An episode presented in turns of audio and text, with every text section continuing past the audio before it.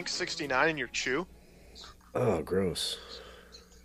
Fuck no. I saw a God, video that would about be, that. That would be disgusting, man. I saw a video about that. A guy's like, you know, guys, we're out there chewing. We need to be calling them in. And he puts a little doe estrus in there, packs himself up a dip and puts it in. And he's like, Oh my God. spitting. he's spitting, and then he starts puking. Oh my god. Oh my god, dude. I'm, I'm like, my mouth is watering. Just, I'm just like, I'm about to throw up because I can smell it as you're saying. Oh this. yeah. Yeah. God.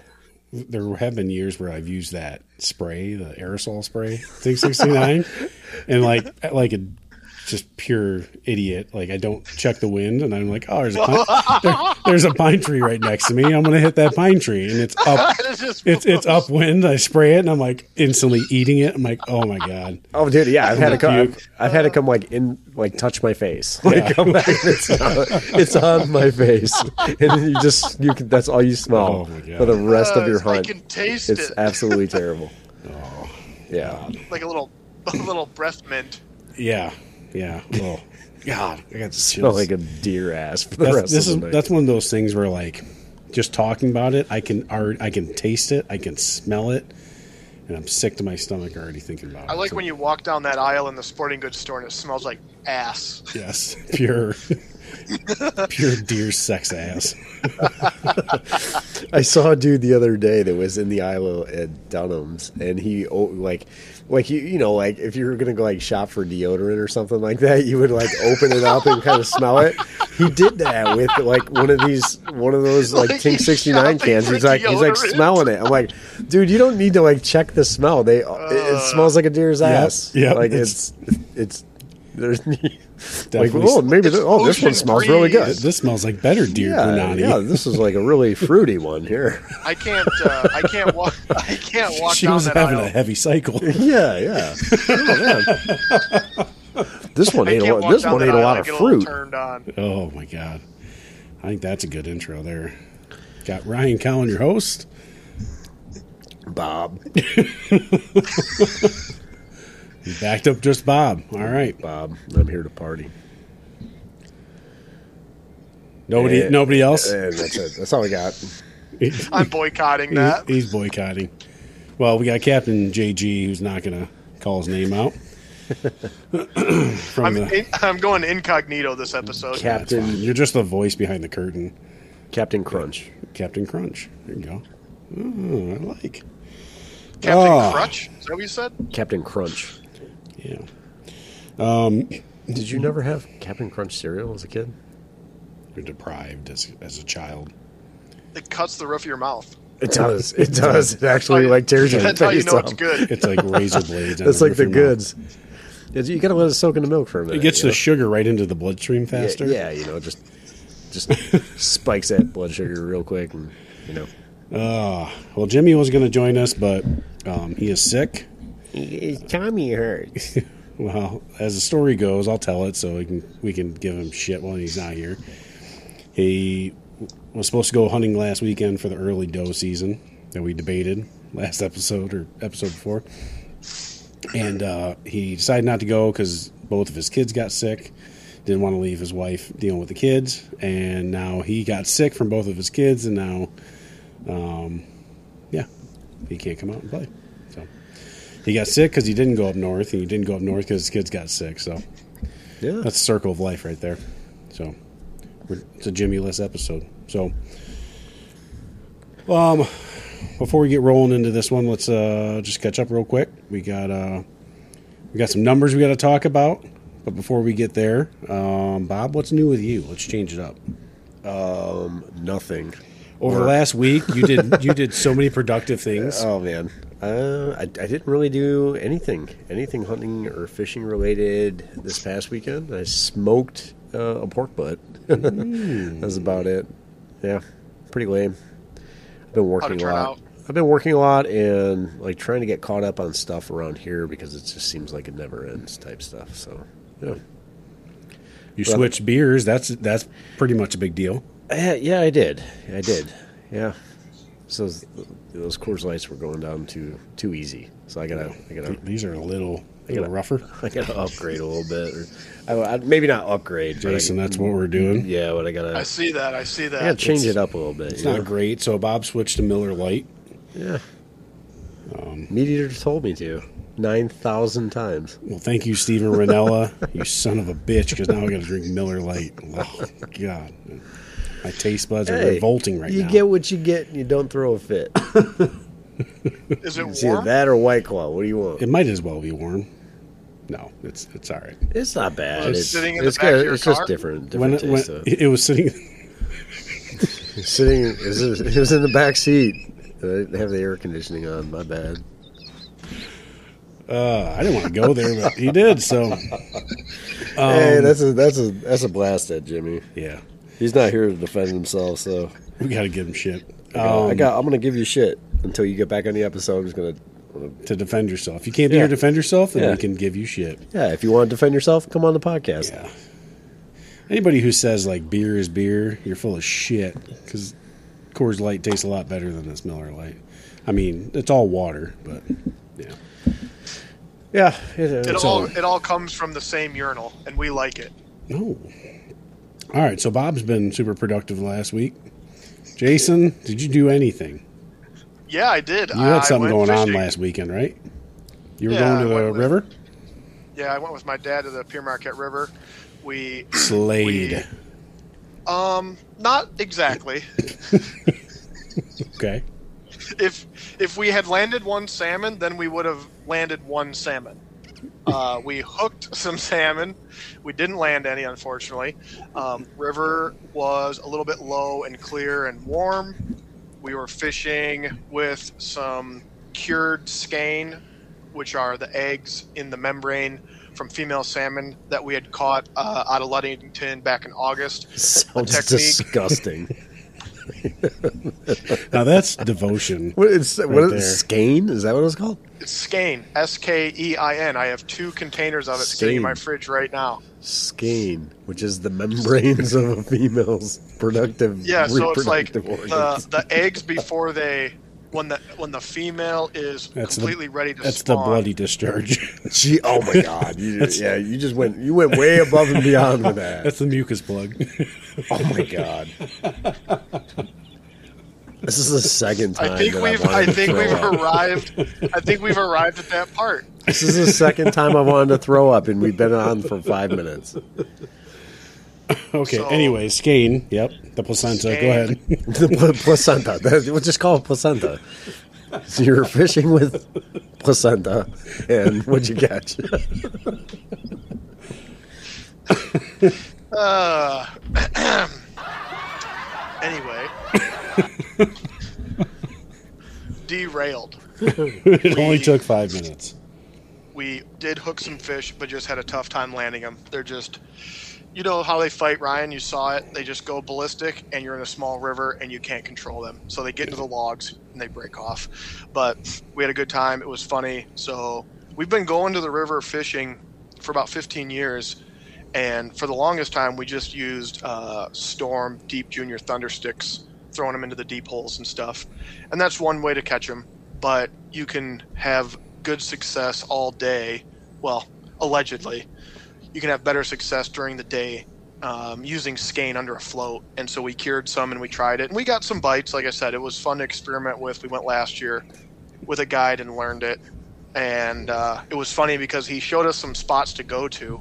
My brother and I went with him, and so when Dad and I went, we got up really, really early to try and beat the other guys to the the specific turn in the river that we wanted to go to.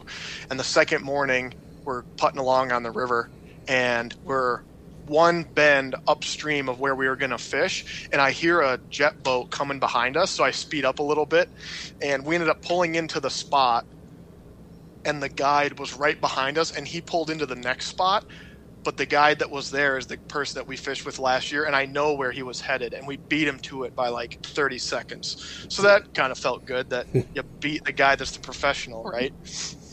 So, um, anyway, like I said, struggled to land fish. We did have some hookups, and I'm going back this coming weekend with my brother for a few days to try again.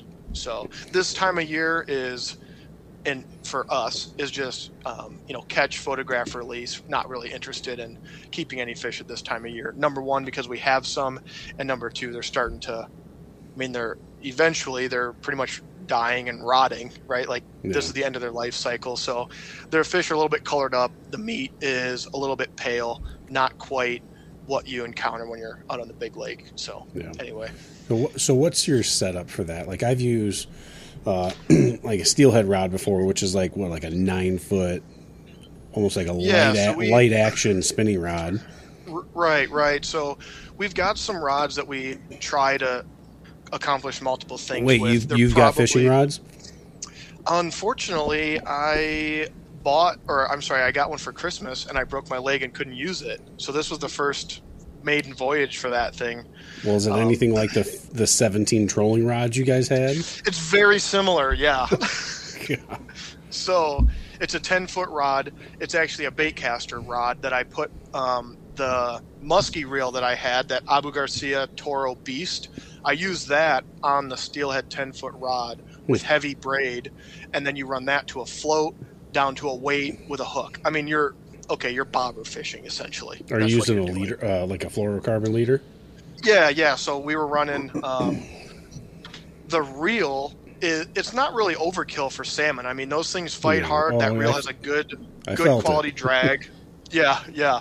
So good quality drag, but it does have that reel has 80 pound braid on it, which is a little overkill. But the fish aren't that line shy, so we were running 80 pound braid down to our leader. We were going back and forth. We had some hooks tied up on 17 pound fluorocarbon. We had some hooks tied up on 25 pound uh, Berkley big game, and in the low light conditions, we were using the lighter, or I'm sorry, the heavier line. And then when it got to be brighter out, we switched over to the 17 fluorocarbon. But we had bites on both setups. We just, like I said, struggled to land any. So Yeah. Well, I know that's the, the the the game, especially when it comes to steelhead. Like, it's not how many you caught; it's like how many you hooked versus how many you caught. Like, oh, Yeah. we went one for six today. Like, yeah, because it's just known thing. Like, you're going to break off. Right, right, exactly. Well, like So- you said and- though, there's there's so much timber and rocks, and like it's a whole different element than just like when you're catching them trolling. When you're catching them trolling, like you're pretty much you're not skiing them across the water because those things fight so hard. right. But like you don't have anything else to to, to worry about. You you got other constant. nine other rods. Well, yeah, but you like the the the the motor and the boat moving is got Yeah. constant tension on the line, right? yep. Where you're Yep. fishing in a river, you don't have that. Like it's up to you to keep Yeah. that tension, keep them out Yeah. of the debris. Like it, it is a whole different fishing, a whole different element than fishing in big hectic. water. I do that hectic. because I don't want to do the big water again. Just throwing that out there Right. again. Right. Subtle hint. Yeah, just subtle hint again. The next year, don't invite me. Right. Well, again, you can invite me. I'll hang out at the hotel and go Sit in the pool. go hang out with the locals and yeah, I'll sit I'll sit in the pool and you know drink me some Miller Lite and There you go. I'll go, but only if we're going to fish with placenta. yes, yes, placenta and mucus plug.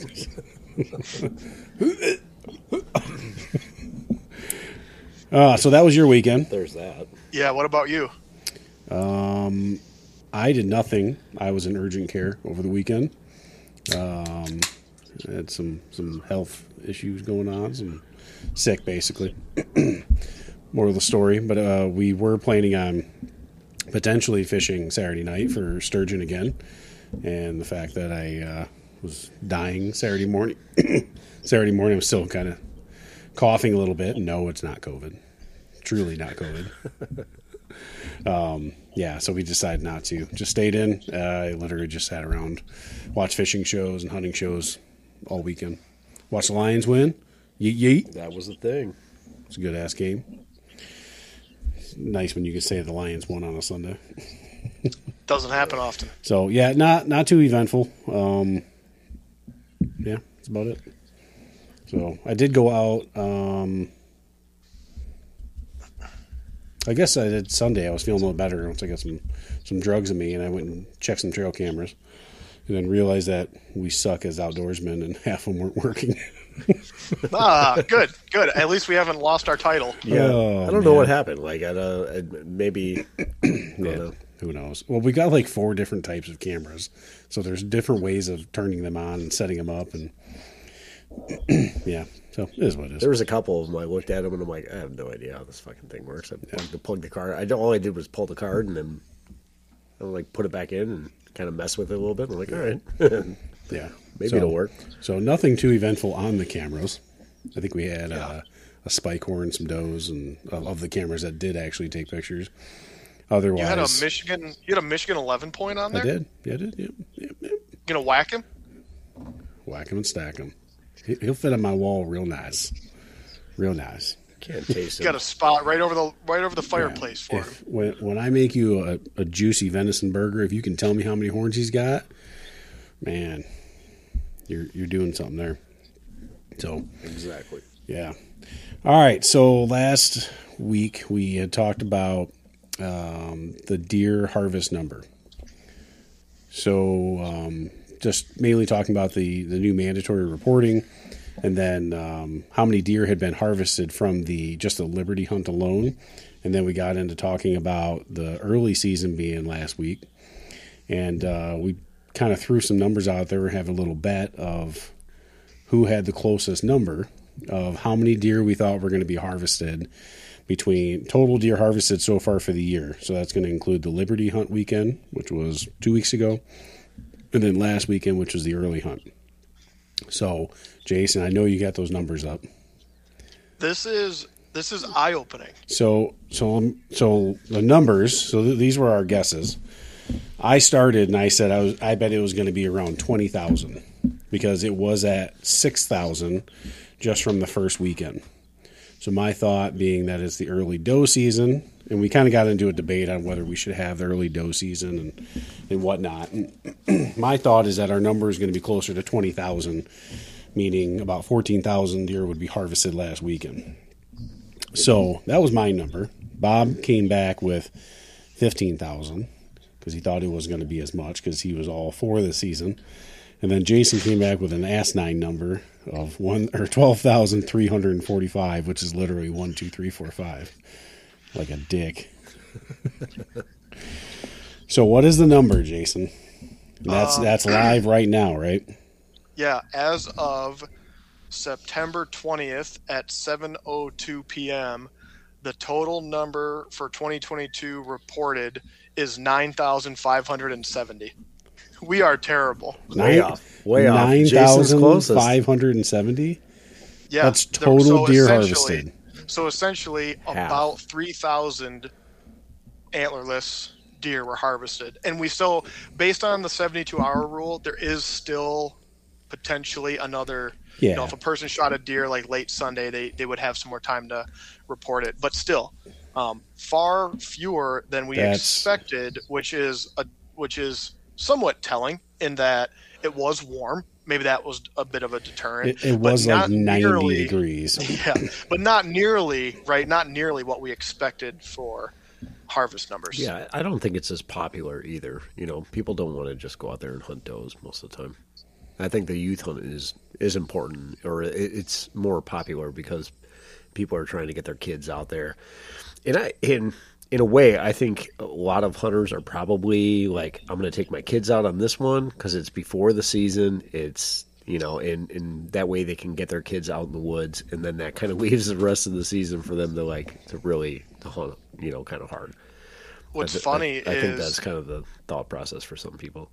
So the the report shows you a breakdown by county, and you can filter it to just a specific season, the whole season, antlered, antlerless, blah blah blah. But these are just overall numbers, and the number of deer harvested in counties across Michigan ranges from two in Keweenaw County to 354 in Sanilac County. Both deer in the Keweenaw Peninsula got killed. yeah, it was, the population is doomed because they killed the one buck and the one doe up Yeah, there. the whole so breeding herd done. is gone. Jeez. The breeders are wiped out. Well, now all the wolves are going to die because they got nothing to eat. Like, see what had just happened from your your, The whole your damn early seasons. The whole ecosystem's going to crash. It is, yeah. Yeah. yeah, This is Armageddon upon us. Now all the wolves are going to be going over the Isle Royal eating moose. Isle Royale. Sorry, I mispronounced it. so anyway, yeah, I've just been looking at the numbers, but So you were um, sitting there watching numbers all week. You knew that you were. Oh, I was. Yeah, And he's I've just been looking. like a yeah, kid in a candy looking- store. Yep, I've been looking since Man, Sunday. that that really surprises me. I thought, I thought for sure. But again, if it was a colder weekend, I feel like it, I, it might have been. It would have been more, but I don't think it would have been that much more than that. That's crazy. I stand corrected. I stand corrected. Whatever. So now what's interesting is, okay, granted, there's still deer out there, right? But so you said Washtenaw County, right? that's generally where we would. Hunt. Yeah. So 141 deer, 59 bucks, and 82 does. Or I guess it's it's broken down by antlered and antlerless, but let's just say for the sake of argument, it's bucks and does. So Yeah. yeah, Washtenaw County, 59 bucks, 82 does. I bet you that all of those bucks are probably giants. But what Everyone. If, but what if? 150 inches.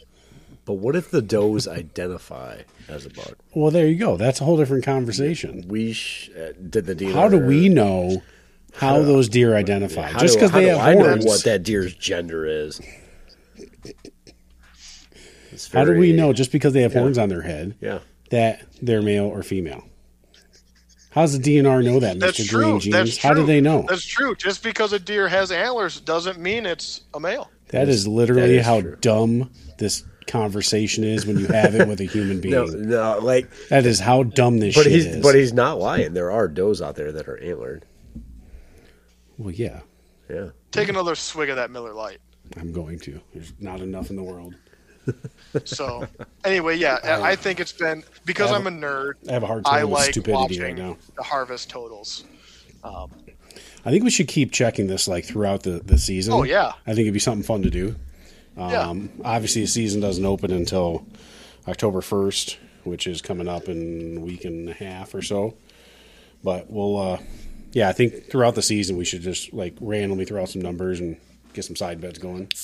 yeah, The Miller Lite still pops like a like a Coors Light. if you close your eyes, you wouldn't know what it is. No, I I'd know. I'd know. I've been drinking Coors Light for like 18 years now. and I've pretty much drank solely Coors Light. The guy came out of the womb with a Coors Light in his hand. Uh, pretty pretty much. And our dad, had, growing up, he drank Busch beer, and I just could not drink that shit. I mean, I have, I probably could in the pinch. Um, and I drank Labatt Labatt Blue Light for a while because my wife's family, that's all they drank, and that that shit got old really quick. 'cause that's that's thick. I won't say it's thick, but it's got less water, more flavor. A little too much flavor. I So, need a little- yeah, it's I been Coors Light for water me. with my beer. So Have you guys ever heard of people refer to Busch Light as shrub light? No, I get I, it. I, I heard. I get it. I heard that. I so we fished with a guy all weekend. He kept talking about shrub light, and he was grabbing Busch lights, and I didn't get it. I feel like an idiot. I've heard him called Busch lattes. That's like yeah, I've big- heard that, but like he said something about shrub light, and I'm like, "What are you talking about?" I'm thinking he was like looking at the lighthouse, right, off into the distance, and I'm like, "Shrub light? What's this guy talking about?" And then yeah, it took me all weekend to figure out bushes, shrubs, trees. Yeah, when when people started calling Busch light Busch lattes, it took me a minute, like kind of kind of a dumb moment to like I was like, did Busch start making like a fucking coffee beer or something? Like gross. Dude, Who drinks that? And I'm like, oh no, they just I don't know. They want to they don't want don't they wanna- church it up. They Derek. want to church it up. They want to make it sound all fancy and whatnot. Yeah, it's it's still better than Miller Lite. I just gotta say, I, I mean, it's not the worst thing I drank. I'll say that. I got some Sheboygan up there. Drink I them need to drive home. Sheboygan will. I got some me a- Sheboygans. I got some Oberons. I got some Bells up there. That's a thick beer though. That's thick. That's good. do you have That's any? thick. Uh, do you have any Beast Ice hidden in that fridge? Oh hell no! What the fuck is that? Milwaukee best. Oh God. The Beast. Oh, God. I've only had that a handful of times, and it, it was I used to have a buddy that would drink Keystone Light like it was going out of style, man. I used to call it the Stones. Got to get me a 30 yeah. of the Stones. Me, me and a, Keith I'm just going Stones. to give you some Stones. me and a buddy of mine went on a we went on a canoeing Goddamn trip. kidney stones. I went on a canoeing trip with a buddy of mine up the Rifle River up in Sterling.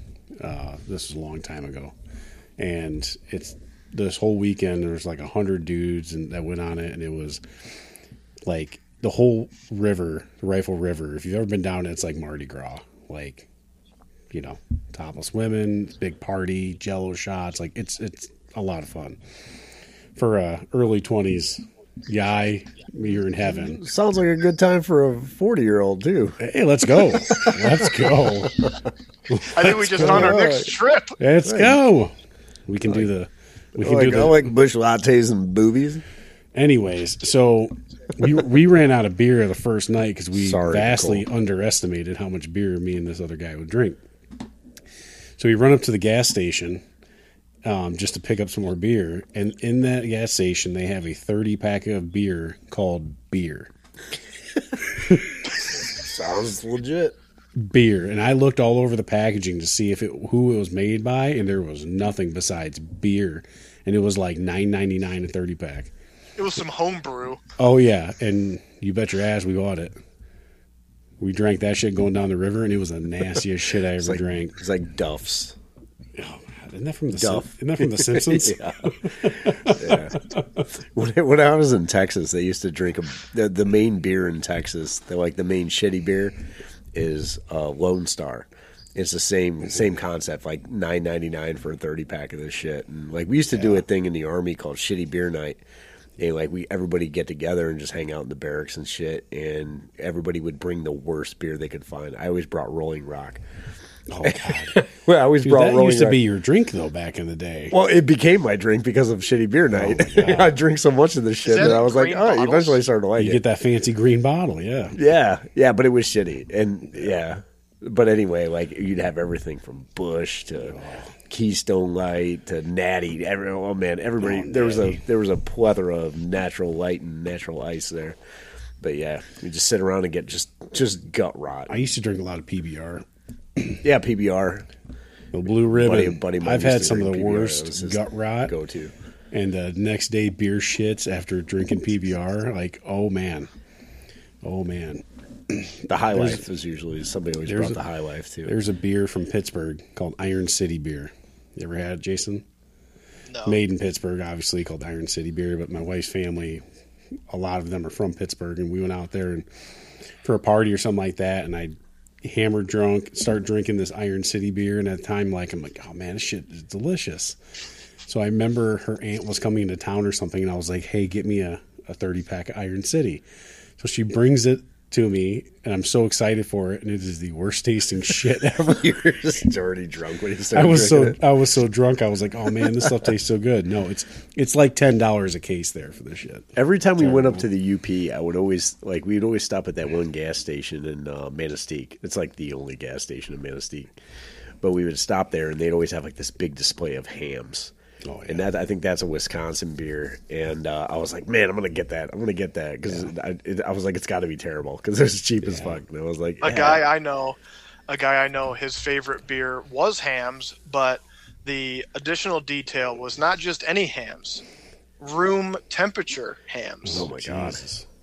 Because he said he'd go to a party and no one would drink it. it was just sitting out. yeah, and he yeah, I just- guess you don't have to share any beer with, Yeah. With his warm room Hamm's. temperature Hamm's. Yep. Let me. So, you want to know the best marketing of any beer possible is the Busch camouflage can. Oh yeah, To We- people we- like yeah, us, yeah, it oh, yeah. Exactly. So we'd go to that gas station. They'd have this big mountain of camouflage can Busch beer, and I'm like, dude, we got to get that. That's awesome. We're going hunting. It's got a blaze orange camouflage can. You Yep. buy a case of it, you crack one. You're like, It's oh, it's not bad. It's not. It's- it's not uh, bad. it's not good, but it's not. I bad. It's not I that wear bad. them. I wear them on my clothes when I'm hunting so that I have my hunter's orange on. There, There you go. you You just have to have There you 360. So go. just like make a make like a little crown, like a little ring. That Didn't goes around your Busch? head. Was it Busch? They had some cans with fish on them. yeah, yeah. See, that's, That was the rage back in grad school. That's what I'm saying, man. Like tailor to your audience there. Like we drank Busch for, for a few years, just during gun season, just be, yeah. just because of the, the can. It's the only reason. It tasted like It ass, worked. but The main reason that I bought this Miller Lite is that it had the I had a 15 pack of it that I bought had a big ass Lions logo on the box. I was like, oh, that's a sweet ass box, so I bought it. like a dum dum. I'm the, I'm a sucker, When he man. when he bought it, when I'm he a bought the sucker for a, like a cool looking the- can. and now we know Bob's the biggest sucker Oh, out there. dude, you should see my whiskey collection up there. I own all this different whiskey just because of the bottle. Like I don't know, it, oh, just, Oh, when- it all when it I all tastes like a- hot garbage. But like, Yeah, when I buy a but bottle they got for some. Deer They are Camp- cool. Yeah, when I buy a bottle for deer camp, it's like what's on the label or what's on the topper or, or whatever. It's not because it's actually good. Yeah, Yeah. yeah.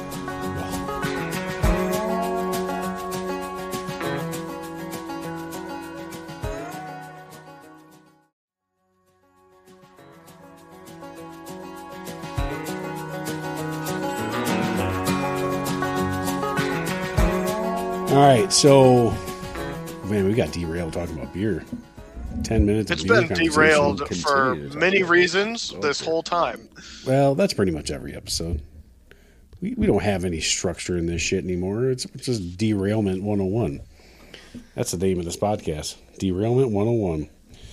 So we were talking about hunting, we were talking about deer season coming up. So let's stay on that topic. So let's talk a little this upcoming season prep. So October 1st is around the corner. What's the day? 21st? Twentieth. 20th, whatever. So we're The twentieth. Yeah. yeah, so we're 10 days away from opening day.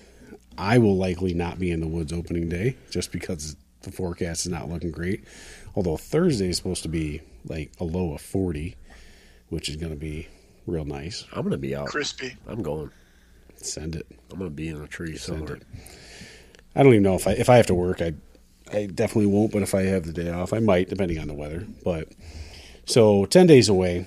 So let's talk a little bit of prep. So what are we doing? Um I guess uh first thing food plots. Jason, you ever done any food plots? Never. Could you Next do them- topic. could you do them up in the thumb like where you normally hunt? Uh, where we hunt, yeah, you could. We've Because it's private land up there, right? Yeah, it is. Yep. So on that property, the guy has two different areas that I think are like three or four acres in size that are in like a Pheasants Forever program. So there's switchgrass planted there, which offers some like bedding habitat and things like that. Um, but we haven't really entertained food plots because surrounding the entire block of woods is fields in every direction.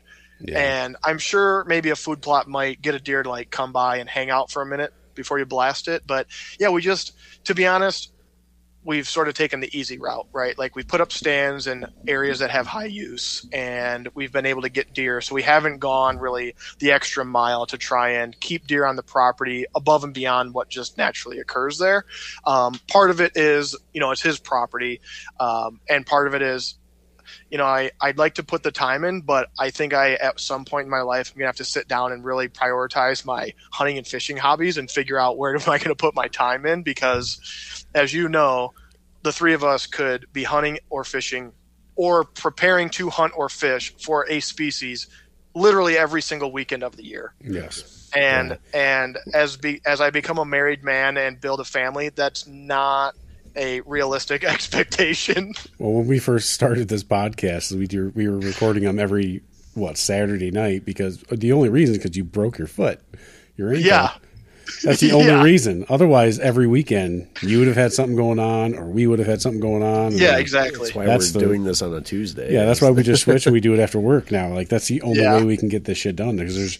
Yeah. Uh, we we predicted it though, like the third or fourth episode. Like we were, I remember us Yeah. talking about like, yeah, we're gonna our schedules are gonna get real busy real quick, and we haven't even been doing that much fishing shit. It's just life shit, No. family stuff, Yeah. like summer stuff. Oh, and- exactly. yeah, exactly. So that's that's just unfortunately life, and yeah, so so food plots are they're a lot of work. They really are. Like it's not just you plant it and the shit grows up and comes back. Like I guess you could, um, but I mean, there's a lot of prep work. I've always been interested in it. Um, you know, we have the property behind our dad's house that's close enough to where we could get to it. You, you know, for something like you, Jason, where you have to drive up over to the thumb, that'd be tough if you got to commute over there to just to go maintenance it. Sometimes you got to cut this stuff, you got to trim it, you may Yeah. have to spray it. Like, but what are your thoughts, Bob? Uh, well, for our particular situation and the way that we hunt and what what we do, um, we we're same kind of thing, Jason. We're surrounded by big ag, like you're you know twenty acre plus, you know, fields of big crops, corn, soybeans, um, stuff like that. Kind of surrounded a lot of hay fields and alfalfa fields and stuff like that. Kind of surrounding all of us, but the the main area that we hunt uh, is about it's, it's it's only about twenty one acres or 25 acres or whatever it is and um, it's it is some of the most like premier bedding habitat in the area. So it's kind of like i've weighed i've thought about it like all right we could put a food plot in here. And we thought about it a lot this year because we got a little, a little bit more access better access to the property this year. And i thought about like maybe maybe we could put in a food plot and do that. But i was like in the same sentence i'm like you know there's no real reason to disturb what's going on back there because it's it's it is some it is really thick. It is gnarly. And it, there's a couple like really nice hardwood funnels that kind of run along each edge of the bedding area that connect to the big ag field. So it's like it's kind of a premier setup for what we want to do. We just got to hang stands in the right area. And scouting is a big part of that. So that's why we hung up a lot more cameras this year we're just oh, we're we're not out there a lot. We're trying not to be in, you know, in the area, you know, kind of educating the deer on what we're going to do and where we're going to be. But we're trying to at least get eyes on and see, all right, where are these deer moving right now? What do we have out there? Because these deer are going to they're going to be transient. They're going to move from that eh, 20, 20 acres ain't nothing around here. You know, when you're talking, you know, shit, we used to have we used to have kind of our permission for the whole 120 behind that.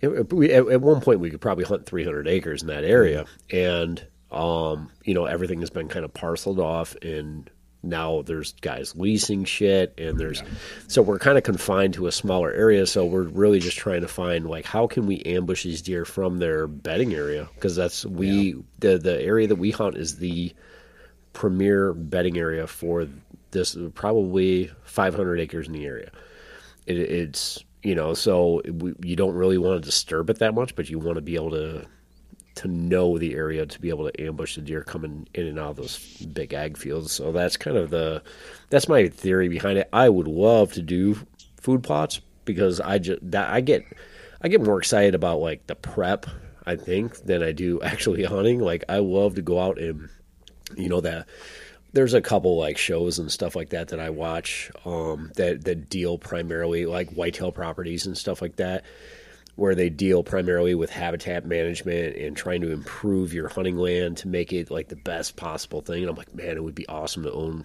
you know 500 acres to be able to do this kind of thing.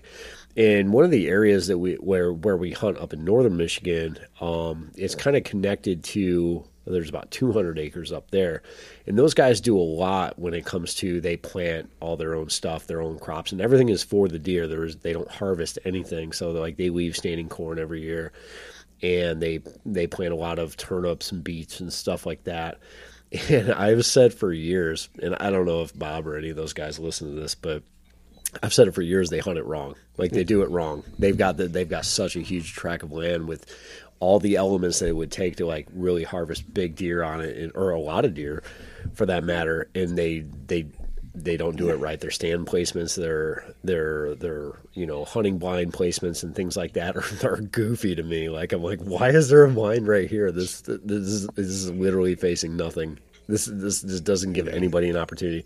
So I think it's a little bit more about that, and I think about that when it comes to, or I think about like where the position stands and where the deer move, where the deer movement's happening. I am I seeing like right now? I'm seeing a lot more deer activity in the morning hmm. in the particular area that you know that I've got like my cell cam up in. So I'm like, okay, this area, you know, I'm I, I don't see anything at night. If I do see anything, it's late, late. It's like midnight. Yeah, I've had, you know, I've but had no pictures at nighttime right now. And and it's been kind of like that over the last couple of years. Like most of the pictures that we're getting are early morning things, so it's like. You know, do I waste my time hunting this particular stand at night when I know that there's kind of a small likelihood that I, I'm going to see I think for the area that we hunt, there's so much commotion around there with the neighbors around there. Like I just feel like mornings where it's at because It's just yeah, people are they're not up, they're not cutting their grass. Like can't tell you how many times I sat in the tree stand at nighttime and I've got my, the one stand sits along the property line and I can watch this dude run back and forth on his UTV. And it's like instantly deflating for me, but I've never seen anything when he's doing that. So I mean, everybody says like, "Oh, the deer get used to it," and I'm sure they do. But the same sense, like they don't know what the fuck that sound is, so I'm sure that does something to or the cows. Oh Yeah, um, I mean the cows. I imagine they're probably pretty used to, but I I don't know that's always been my thought as to why that's been a better morning spot yeah, for sure. I mean, we've killed deer at night for sure. I mean, you killed your biggest buck at night right back there. Yeah. Yeah, I mean, But- like I've I've sat in the stand and I've listened to chainsaws. I've listened to I've listened to Billy Billy Bob on his goddamn quad just going back and forth all day, and I'm like, man, this it, it, it's just demoralizing. It's not. Yeah, you might see deer in that kind of scenario, but at the same time, I'm just I'm up there and I'm like, why am I even? Unless it's right a now? rut, This like I feel nuts. like you're probably not going to see shit though, like at nighttime. Right, I, I know. I, killed that I killed that big buck right in the heart of the rut, right in the middle of it. So it was like that that deer head didn't care. There, I could have been in the tree stand with a chainsaw. you, wouldn't, he wouldn't give a shit. That's not what he was worried And, I, about. and I'm not a huge fan of hunting in the morning. I don't like getting up early. I was gonna say that's probably why. I don't. I don't. I just I, I- stay I up late. Like I don't like getting. I mean, I I do like hunting in the morning, but the, the getting up early and getting dressed, getting out of my warm bed to go put on clothes to go sit in the the bullshit cold. Like, oh man, I think there's something to be said about nighttime hunting though, because there's like I think we talked about this at this some point. there's like, an end there- game. Like there's you an know, end. Yeah, you when know, I can't see anymore, I go back. Yeah, in the morning, it's kind of open ended. By like, eh, you know, if I'm in the tree stand at seven o'clock, by nine o'clock, I'm like, all right, I'm bored out of my mind. But I, I, I know that I, if I stay till ten or I stay till eleven, like the odds are I'm going to see, I, could see something. You for for know. me like i i try to sit as long as i can without like checking the clock so i get out there at seven o'clock and i'll sit there and i'm like i'm not going to check my phone because i know as soon as i do time is going to stop so i sit there and i sit there and i'm like constantly thinking like nope you don't need to check your phone nope nope nope sit there sit there it's getting light out i'm thinking all right it's got to be like 8.45 right and I look at my phone and it's like 7:55 and I'm like, "Are you shitting me? I've been out here I've for been an out here hour. for an hour. It feels like I've been out here for 3 hours." Yeah. Like that's why I hate the mornings. Like it just seems like it goes by so slow. I've, I've seen a lot of good deer in the morning though, and, and I've shot some deer in the morning. but in The- the- reality when you think about it, like why am I trying to rush it? You're hunting, you're out in the woods.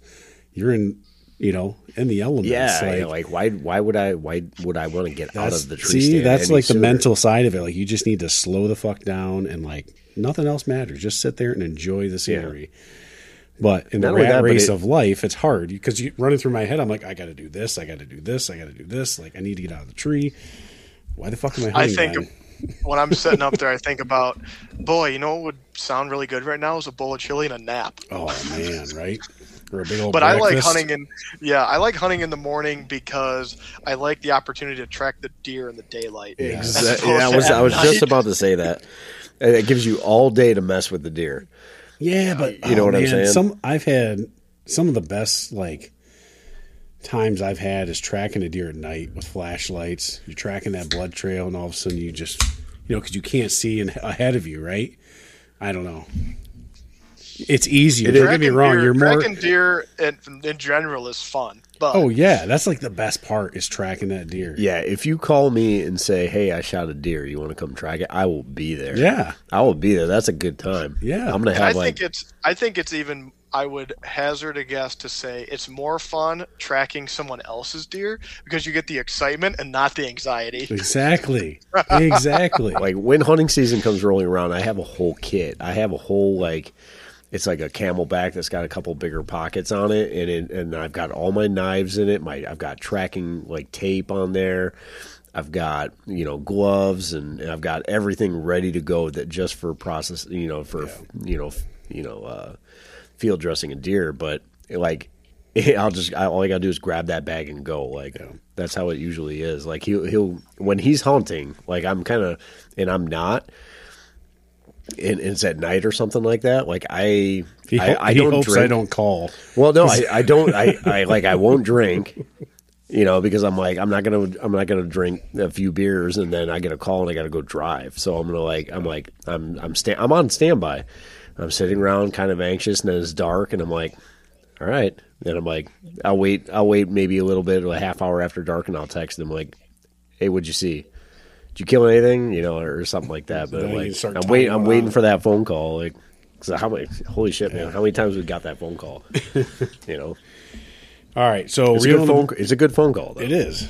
So reeling it back into. Uh, well, I remember. We'll, we'll stay on that real quick. I remember when you shot that big buck know, because I was at work. I don't know where the hell I was at, but as soon as I got that call, it was a family emergency, and I got the hell out of there. And I drove straight to our parents' house, straight from work, family emergency. I don't remember where the fuck I was working back then. I think it was Cabela's. It must right. have been. Yeah, and I just think pieced so. out and I was like, I'll be there in like 45 minutes. I said, get the fuck out of the woods. Don't walk back in until I get till I get there. Yeah, he was out there in like his uh, denim Dan shirt and his, uh, you know, Guy still had his radio on. yeah, Canadian so tuxedo. his Canadian tuxedo, and Yep. Yep. That's how it is though. But all right, so reeling it back into food plots. Um I've always wanted to do them. You know, I don't know if our property, like you said though, if that would really make sense because we were surrounded by by uh, fields, literally s- surrounded by fields, and it's the main bedding area and it's funnels on each side. So, if anything, maybe some of that throw and grow, um, something that would literally stop just 'em, yeah. That or just even just be- something to benefit the deer to give them more nutrients and stuff like but yeah i don't know that there's even a need because the way we can set up like we can literally almost trap them in order for them to get to these fields like we can the main two funnel points we can hunt. So they've got to walk through them so yeah but I, i'm i'm for them if uh, if you've got the right setup. Like if Did we could do that watch- up north and and Onaway where we hunt like i think that would be money that would that would be a place. Yeah, if we could spend the time to get 40 up there to to plant something, which maybe we can, There's literally no agriculture in the area that we hunted. Is a swamp. not ass within a couple miles at least. Yeah, and if you could, if you could get some some kind of food in the ground up there, like those deer. Yeah, even they- if, they even if it's like hard. a like a quarter acre, like a small opening, plant something. I'm even just some clover, like something that's going to bring them in. Like that would be big. What were you saying, Jason? Did- I think it might have been. I don't know if it was like a mini series or something. It was through the Meat Eater guys. It was called the Back Forty. Did you guys ever watch that? It sounds familiar. So they bought a, I, th- I think it was a 40 acre piece of property in Michigan, and they essentially start from scratch and say, okay, we've got 40 acres. What are we going to do? And I thought it was pretty cool. They they take a more broad uh, wildlife management approach and say like, okay, we're going to bring in a forester. We're going to bring in all of these different people with different expertise that they specialize in and then they kind of tailored the ground to benefit wildlife and obviously deer. And then you know i thought it was uh, it was very cool because here it was a small piece of property in michigan. A lot of people are fortunate enough to have that as opposed to not having anything and have to go public but it showed that you can do whatever you want to a piece of ground and you're only going to sh- be able to shoot the biggest buck that is there you're not going to be able to sh- just grow a 150 on a 40 acre parcel right they had Right. this it was a wide eight point and it wasn't a 150 inch eight point it was just your typical michigan eight point Yeah. right like it probably didn't score 100 inches and the guy i can't remember the the name of the person that ended up shooting it but I mean, he was emotional. He said there was so much time and effort that was put into that piece of property all summer leading up to it that when he shot the deer, it was like he was as emotional as you would expect maybe someone would be with a giant. And it was just this like cookie cutter Michigan eight point. Yeah. It was pretty cool. Like I said, mini series. I think there's maybe like six or eight episodes or something. It's fun to Hmm. Watch. not looking That's at why I don't have a problem with shooting a hundred inch eight point. Like I don't, I don't. I mean, it's your own time and your we own, don't measure our deer. It's your own time and effort that goes into it that that counts. Like that's that deer is special to that person, whether it's a spike horn or it's a eight You point. bet your ass if I have like a 190 decent size eight point come in that's a 120 inch eight point, yeah, I'm gonna shoot that thing. If it's you know like I'm, I don't know, I might shoot a five point if I'm feeling it when he comes in. I, I have no size like requirement for me.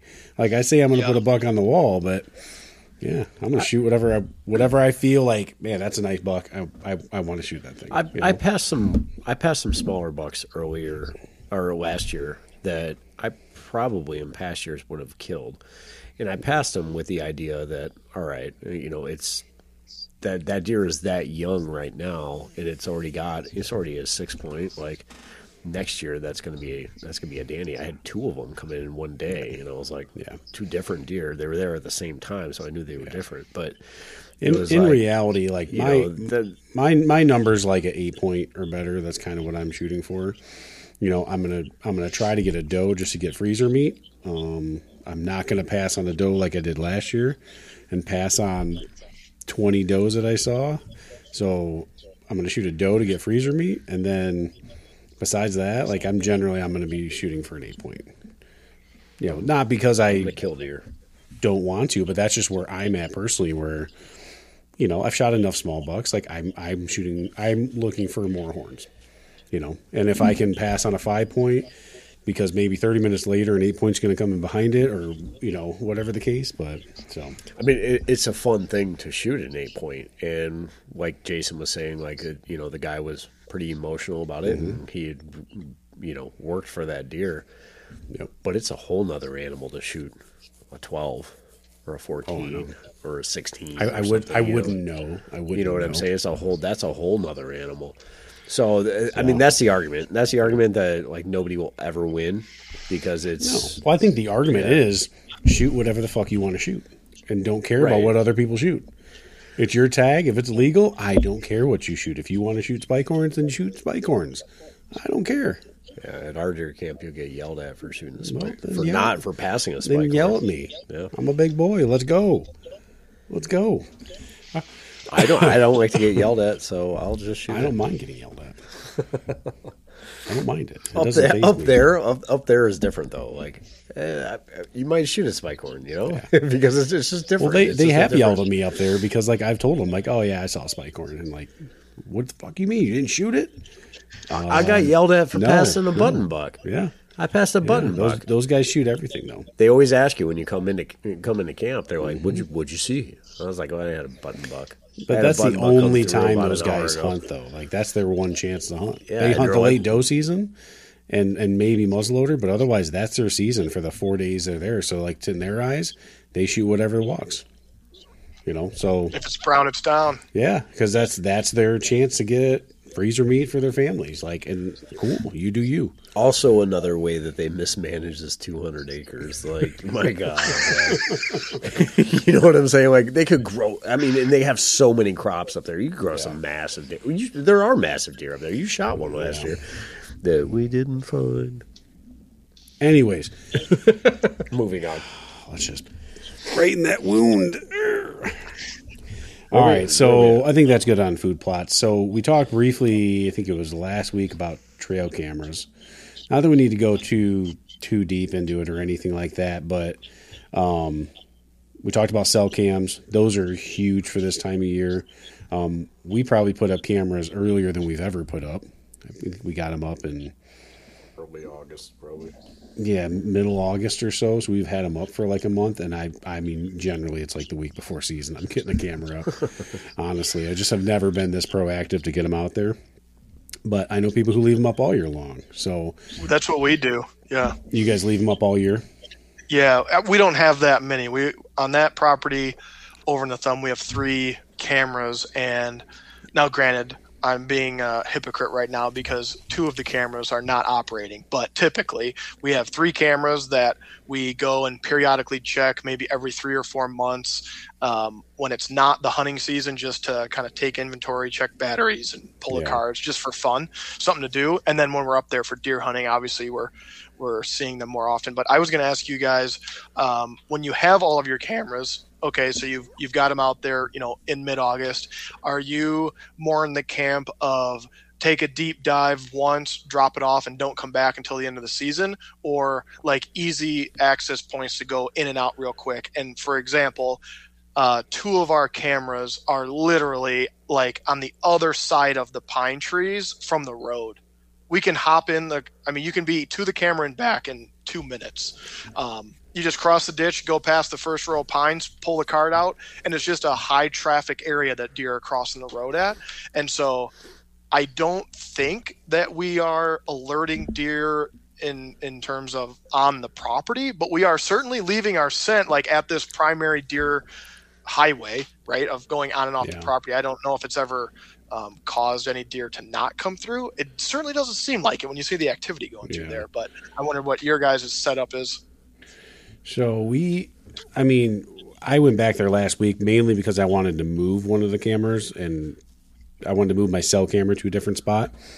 Um, I guess we've been in there the last couple weeks because you went back in there and put some cameras a up week prior. Yeah. um, and and checked them. Um, and then while I was in the woods, and I had the four wheeler back in the woods, and I was moving cameras around. You know, I went I went around and checked them all. Thank God I did because they weren't working. But um, besides that, like I probably would. I don't check them really unless I'm going out to hunt. Oh, okay. And like I, I'm not planning on. I guess I don't know because part of me is like, yeah, I don't want to cause that much commotion, but the other part is like the the guy who owns this property. You know, he's a horse farmer, and he's all the time he's walking his dog and his horses around there. So like they're already seeing natural. You know, he they're they're probably used to him by now, and they're nat- natural like the scent of the horse, the scent of the dog. I don't know that they would even really mess it up because of that situation. Now, if it's up north, deer up north are crazy skittish. Like we've seen it. We go up there and we hunt for two or three days, and it shuts that whole woods down because we're going in and out of there. And all of a sudden, like we'll have all kinds of pictures on our cameras, and then all of a sudden we show up and they're gone. And I feel like Bob and I do a pretty good job with scent control. We've got scent control bags. We wash all our shit. Like there's times Yeah. we keep our bags in the truck so they don't get like smoke smell from the wood stove, and like we're Yeah. changing outside. Like we'd probably go overboard. Yeah. And so like I feel like we do a pretty good job with scent control too. We spray our boots down and stuff before we walk in. But I we've seen it where it shuts down after us being in the woods for a couple days. And that's literally just us walking in and out to our tree stand. That's not us doing anything, cutting down anything. So Yeah. I'm probably more on the side of like ease in as best you can. Like, so I'm probably not going to like every week be checking all these cameras. I might like one day I'm going to hunt this stand and I'll check whatever cameras are on that side of the of the field, and then if I'm not seeing what I like, then I'll go to the other side where we've got you know three or four other cameras, and I'll check those kind of on my way out. Give myself more time. That that would be my thought. What are you thinking? Yeah, same thing. The uh, the deeper, you know, like the deep ones, like the the cameras that you have that are way off the beaten path type thing. Um, those like I position that cell cam there, so I Yeah. don't ever have to touch it. Yeah. And um, that's why I wanted to put the cell cam kind of deeper in the woods. And and the ones that are on the main trail, that's it's obviously more traveled, so um, you know I don't have a problem with checking those. But again, I won't check them. I probably will not check them again until I'm actually hunting. In the same same exact thing, I'm only going to check any cameras that are in my immediate vicinity. I'm not going to go tromping through the whole property checking all cameras. Well, the good thing is you've got hunting. your cell cam on one side of the property. I've got mine on the other side of the property. So with cell cameras, Right. we've got everything covered. And I think that's really that's where it comes. It's worth that ten dollar a month or fifteen dollar a month cell plan for a couple months. You can stay the hell out of the woods. I think that to me, it's worth it. I'll I'll spend fifteen dollars a month on something stupid anyway. So Yeah. fishing lures or whatever. Not that they're stupid, but But but yeah, I'm I'm I, and I want to get another one. I'm not going to check them unless I'm hunting, and if I'm hunting, you know, I'm at least I'm I've gone through all the the process of trying to, you know, you know, spray down for scent and stuff like that, and and clean all my gear and that kind of thing, and I'm sneaking in and out, and I'm in camouflage so the deer can't see me. They can't really well, they they can still smell you. You're never going to be completely scent free, but and I'm being as quiet as possible when I'm doing that, so that you know, it's just it's kind of, it's one of those extra things, one of those extra steps that you take just to try to make sure that you want to see what's on the camera, but at the same time, is it worth it? You know, like is it worth going busting brush over here to check this one camera? Nah, I'll let it sit until I decide to hunt that stand or something. You know, yeah. so yeah, same thing. Yeah. Jason, any other comments on trail cams? Um, no, we covered some good points just now, and we did touch base on it before, talking a little bit about brands and things. One thing, I don't remember if I asked you guys this before. When we are up there, because we have two of those cameras that are, I mean, very, very easy access, we will, if we're hunting this weekend, we know we're going to be back for next weekend, we'll change it to take a short video clip instead of a picture. Oh, yeah, I don't remember if I brought last that up, but that, did, that's yeah. just kind of fun as something it, it's kind of cool that when you do get a nice buck walking around, it's fun to watch him for like Yeah. the 10 seconds clip that you Yeah. get. But See, I've never even tried that feature, and maybe I should this this year just just for the hell of it. That would Yeah. be cool. But, um, yeah. Um, so as far as brand goes, we talked about it last week. I'm a huge fan of the Bushnell uh, camera that I got. That's the last most recent one I got, but otherwise I've been a wild game guy. Bob's a stealth fan. I think all your shit's stealth now, right? Every one of them. So, I mean, there's a lot of good cameras on the market. Um, I've run in, I've run into issues when I'm running different cameras with like the formatting of the cards Yes. and things like that. Yeah. You know, like I, so I have a That stealth. might have been some of our issue. Like maybe some cards got swapped out, and one was from a wild game, and the other one was from a stealth or something, Yeah. and it didn't because you got to reformat it every time. So Yeah, so I have I have a stealth cam reader too. So like I, I have a like a small like reader that I can like plug the cards into, and I can look kind of look through the pictures right there on the spot. And uh, that's a actual that's made by Stealth Cam too. So I know that it's compatible with it, and I can format the cards. So when I'm formatting the cards, I don't know if it's doing some kind of different digital signature on it or whatever than the. You know, with the stealth cams, but I know that on my cameras, all the stealth cameras that I run, that it's it's all going to be compatible. It's all going to work. So that's just why I kind of why I, I don't like to stick to one thing. It- Yeah. It, it, it works for me. I don't have anything bad to say about them. You know. yeah, yeah. Um, the one thing I was going to say to you, Jason, as far as like you, you guys leave cameras up all year long. What? Do you want a beer? I'm good right now. I mean, if you're going to bring them down. I'll, Yeah. Um no, what I was going to say is uh as far as putting cameras up all year long, I've thought about it. Especially I wouldn't do a cell camera all year long cuz that's just un- unnecessary, but just to leave a camera up cuz to take eight batteries and that, that shit lasts for like 6 months. yeah. But I guess what I've always thought is like the deer lose their horns. So what am I looking at? Just looking at a You're bunch right. of bunch of baldies walking You're- by yeah. but but if you if you want to use them to to look at patterns that's probably the best way of doing it because you can track their patterns all year long right like because i've only had them up there for a month tough to get a kind of a pattern down for a month so you you watch these hunting shows and stuff and they run cameras all year long they watch these these deer grow throughout the year. They watch what time these, these bucks or these does are, are religiously walking down these trails over the course of, of a six month time span. What that's how they're really patterning it. So now the more I think about it after you said that, I'm like, I I think I'm going to leave out my regular cameras this year, at least on some of the main trails, Yeah. and just kind of see.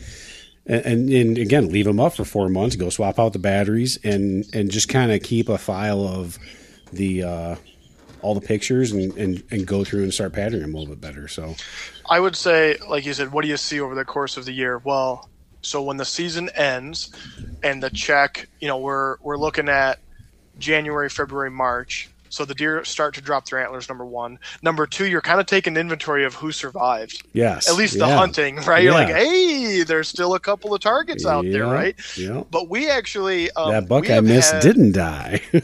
yeah, we've had some bucks keep their antlers over there. Um, I would have to look back because I, I think I might have the picture saved in my computer. But we have seen bucks with their antlers up into March and even the beginning of April. There was an eight point with his antlers. The snow had come and gone, and he That's still had his antlers. Yeah, crazy. crazy. Um, but then there's you know periodically there's other cool stuff. Fox walk by, Yeah. turkeys. I've had a like lot that, of but- turkey this year. I might get my turkey tag for Washtenaw County next year and just sit behind my There you parents' house because I've had a ton of turkey pictures. Yeah, Um, the other thing I thought, like again, as I kind of as we're t- as we're talking about this, like how cool would that be if like eventually we do shoot a big nine, ten point, right? And you had all these pictures, you could watch this deer grow. You know, like if, Yeah. if you could figure out like this was this was this deer when when he was first growing, and then in in July, and then in August, and you can kind of watch him grow, like put put that like whole thing together. Like I think that would be really cool. we we haven't been able to put the whole puzzle together like that but there have been in the last few years there was a year where we saw a buck with somewhat defining features and it was like okay he lives around here. We see him on a bunch of the cameras all the time and ended up, i ended up shooting him. So that was kind of cool like you recognize it a little bit. And then there was a couple of years where we had a buck so we were kind of going to the mainstream TV shows, but we started to get some bucks that we had names for, and they had little stories behind them. And one of them was called the Mailman, and it was this wide eight point with some cool little sticker points. It, it was a, a a unique buck. My brother saw it one time, and that's how it got its nickname. Then we saw it a few times on the camera, and it was like it just kept you fired up. Like, Yeah. you're like I'm gonna see the mailman. I'm gonna Yep. see the mailman. Yep. And he, he was there. He was there two years and we haven't seen him since. But how, yeah, how cool would that be if like Bob Bob's buck he shot? If we had pictures Yeah. from him from the previous year, Yeah, you know, defining features where you could tell it was him. You know, like Mm-hmm. how cool would that be? But we had a buck. Um, so the two the two named bucks, if you will, that, that we've had were the mailman, which Jacob saw it out in one of those switchgrass fields in the early afternoon making a scrape, and he's on his way to his stand, and he said, "Hey, I'm going out to such and such a spot," and I go, "Seems like it's kind of late in the day," and he goes, "Oh no, I'm good." And my next message from him is he sees this huge buck making a scrape in one of those switchgrass fields, and he's watching it, and he should be in his stand right now, and a guy comes out to get his mail from the mailbox and he shuts the mailbox and the thing clinks and the deer runs off. So we called that one the mailman nice. and then we had a buck uh, just another quick story. So you know our dog stevie his tongue hangs out all the time. You maybe have seen the pictures. Yeah. there was a buck that was a little eight point and then he became a 10 point. He wasn't a giant but he, he was a 10 point. And the deer's tongue we had multiple pictures of him and his tongue hung out all the time hmm. and jacob actually saw him once while he was hunting and there was another one that was kind of cool so did you name him Stevie? yeah, it was named Stevie, and I said, I said, if I shoot the deer, I'm getting it mounted with its tongue out, and Oh we haven't seen him either. But he was hanging around for a couple of years too, but you know, probably died from some weapon. We, we haven't really named too many. Last year we named that big one Straws. Straw Furman Strass. monstrosity. We named him Straws. It's was cool to do stuff He like was that. I yeah, think. yeah. It just it changes it up a little bit. Like I said, I, I love cameras because they motivate me. I mean, they can also demotivate you when you're not Oh. getting anything. But um, more th- more often than not, there's deer in. Very rarely have we ever not had deer pictures of anything, right? Like you put a camera up on a trail, like You're always going to see deer are always moving at night. Eh, if anything, you're seeing them at night. Yeah. Like so, it's gonna be like, all right, cool. There's some deer, but every now and then you get that nice buck, and you're like, oh. Our, I mean, last year I dedicated a lot of time in the woods to Strauss.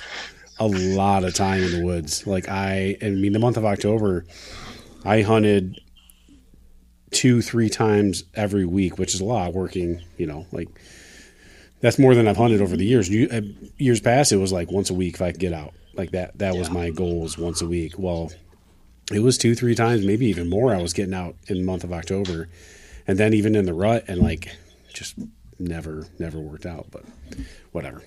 All right, so all right, a couple other things we'll get into, and then um, Bob's going to tell tell a fun story. I am. You are.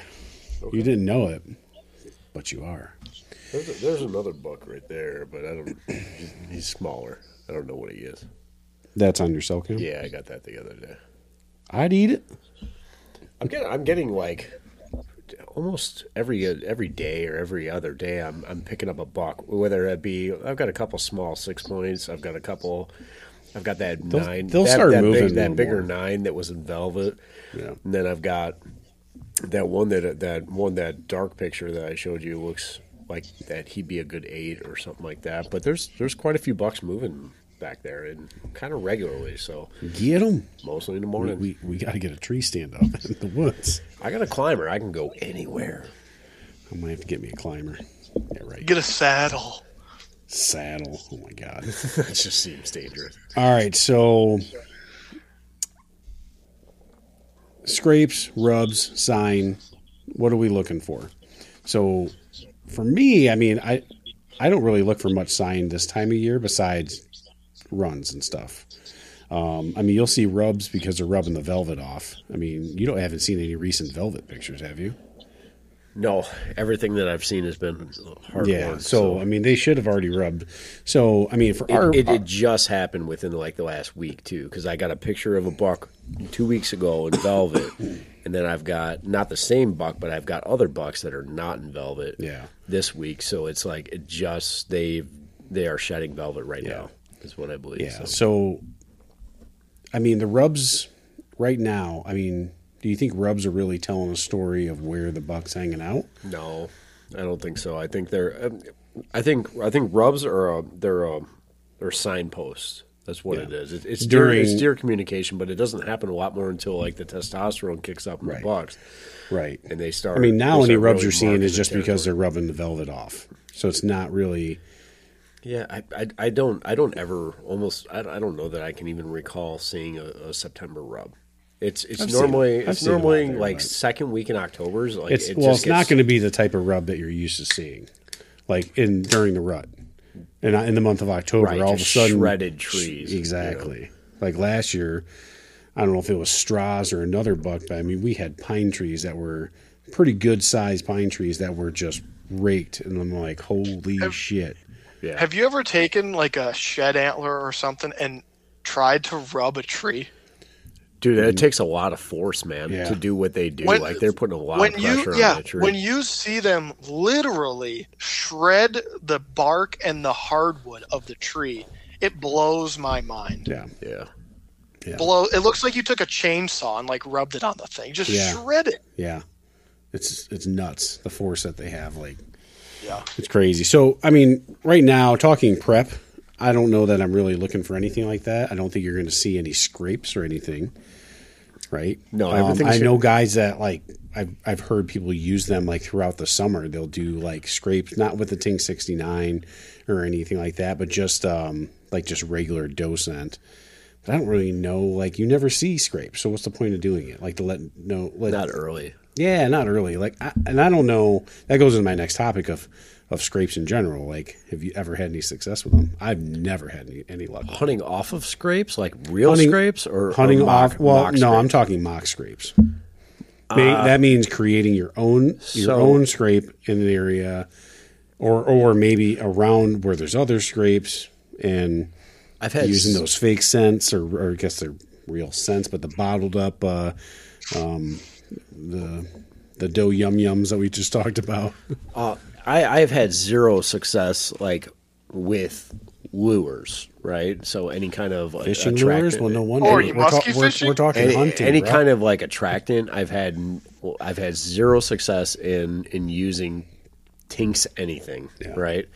But I still use like I still use I bring I always buy the aerosol cans because I like to use them as kind of like a cover scent, and it just makes me feel like feel spray them better. up up upwind. It's the Right, best right. thing. Like I spray, I spray the tree around me. true cover scent. It I'm covers hunting. you.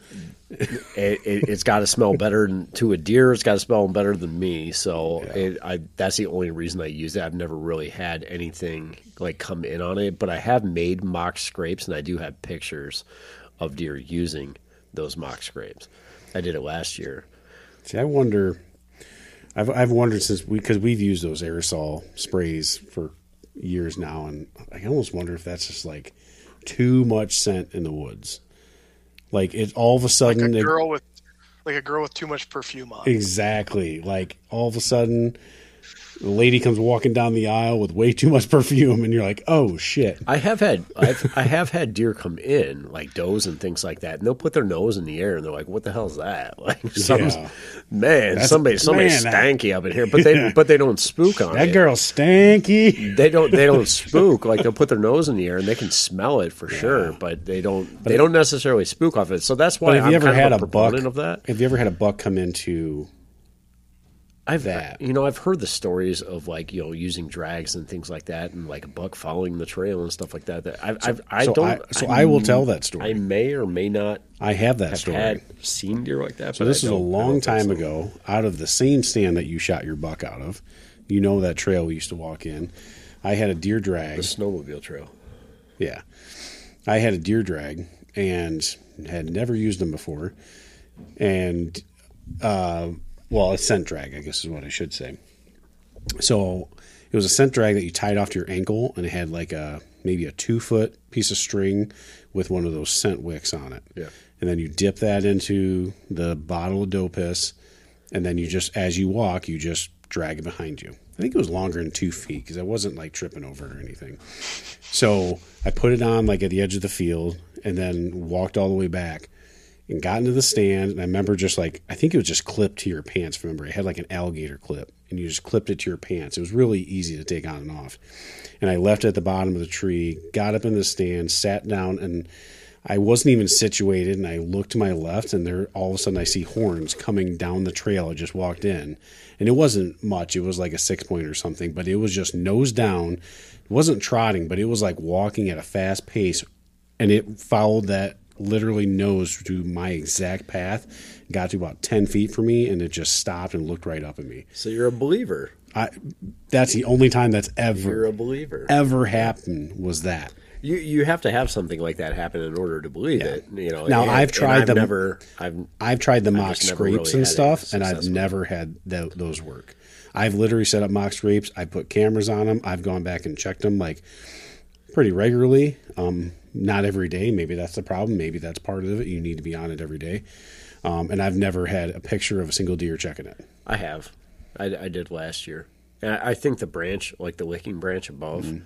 is is really important. If you don't have a licking branch in there, they're not going to touch you. You can't just clear ground. They're Now, not going to do it. I have heard that those those ones, those drippers, those are good if you use those like for a long time. Yeah. Like I've used those. You set those up in like July, and, and because the, when those get hot, when the sun hits them, They yeah. they just start they dripping. expand, yeah. So you just kind of create this doing natural. They stop doing it at night because of that. Right. Right. But I've heard that if you if you in those bottles, they I think they last like two three weeks. You just use like the normal like doe number one or whatever. It's not like the in rut stuff. Used- It'll create like a natural like spot for deer to be checking in, and then you switch it to t- sixty nine.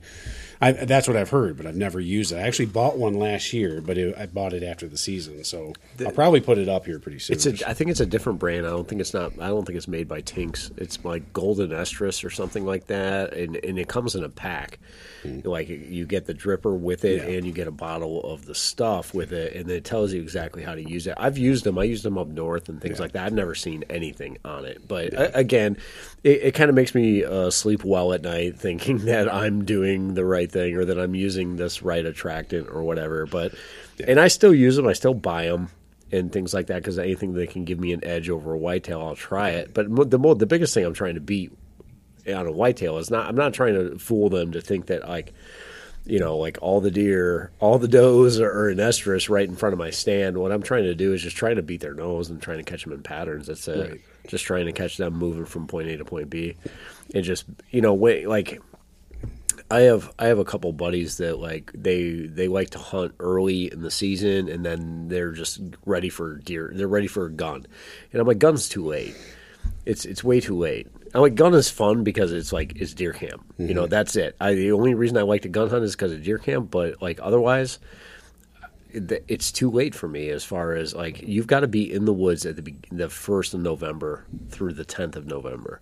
That's where it's hot, man. I've seen Yeah. some weird stuff, some crazy stuff. Like I've been in the stand and just seen deer doing some of the most wild shit you have ever seen, and just all of a sudden there's a, a giant buck just come trotting down the Yeah. trail and not even fast enough or you know i mean too fast for you to be able to get position and, and to be able to get a shot on him and you're like what the hell just happened just Yeah. and, and i've seen deer running just mm-hmm. back and forth and just doing crazy stuff and you're like what the hell is going on? Yeah. and you know it's on at that point. And like i've had one morning where i don't see anything not a single deer moving in the woods and then the next day it's like every buck in that woods is in your in your area and you're like what the hell is going on here? Yeah. i've seen some crazy stuff man. Over the years i've been hunting i've been hunting since i was 12 years old and i'm 40 now so i've been doing this for a solid almost 30 years and i've seen some crazy things in the woods and if i have to give 10 days that i'm going to dedicate to a hunting season it's going to be november 1st or november 10th it's just and it could be any day. Any day could it could just blow up. And Yep. some days are better than others. You, I mean, you even you're even in even November first or second. You might be like in the lull still. You know that end of October type period where you don't see a lot, and it's just like really kind of slow. But then November third, it just it turns on like that, and you're like, it's game on, dude. And it's Yep. some of the best hunting and funnest things I've ever experienced in the woods. Gun hunting, yeah, you're gonna catch a few bucks moving here and there, like that are still trying to chase that last doe that's in estrus. But for the most part, like you've missed it at that point. That's why I think Michigan does it a little bit wrong. If they're doing it from a management perspective, like they want to kill more deer, yeah, you're you're you need to have you need to open up. But you need to open up, Yeah. you know, gone on like November I don't think, eighth, I don't think they're ever going to do that. you know that that would be money you know Yeah. but in the same respect i like to be in the tree stand with a bow in my hand during that time period it just it adds that that Yeah, extra let's let's not to it. encourage that because then we can us bow hunters can get in the woods before. I think everybody who's like All the- the everybody who hunts a lot, everybody who hunts a lot knows that, especially like bow hunters that like that beginning of October or beginning of November. I mean, like that. See, that's why I'm not like. That's why I'm not like too like. Eh, I don't, if I don't get out October first, I don't get out, out October first. I'll be out as soon as I possibly can. Like, depending on work schedule or whatever. Like, I'll be out in the woods, but I'm not worried about like October first. Never been a big thing for me because it's it's hot. It's not like the rut. Like they're on their just their natural patterns, which is can be cool. It can be good hunting, but yeah, I'm not too worried about it. But even even that beginning of November timeframe that I'm talking about can be hit and miss based on weather.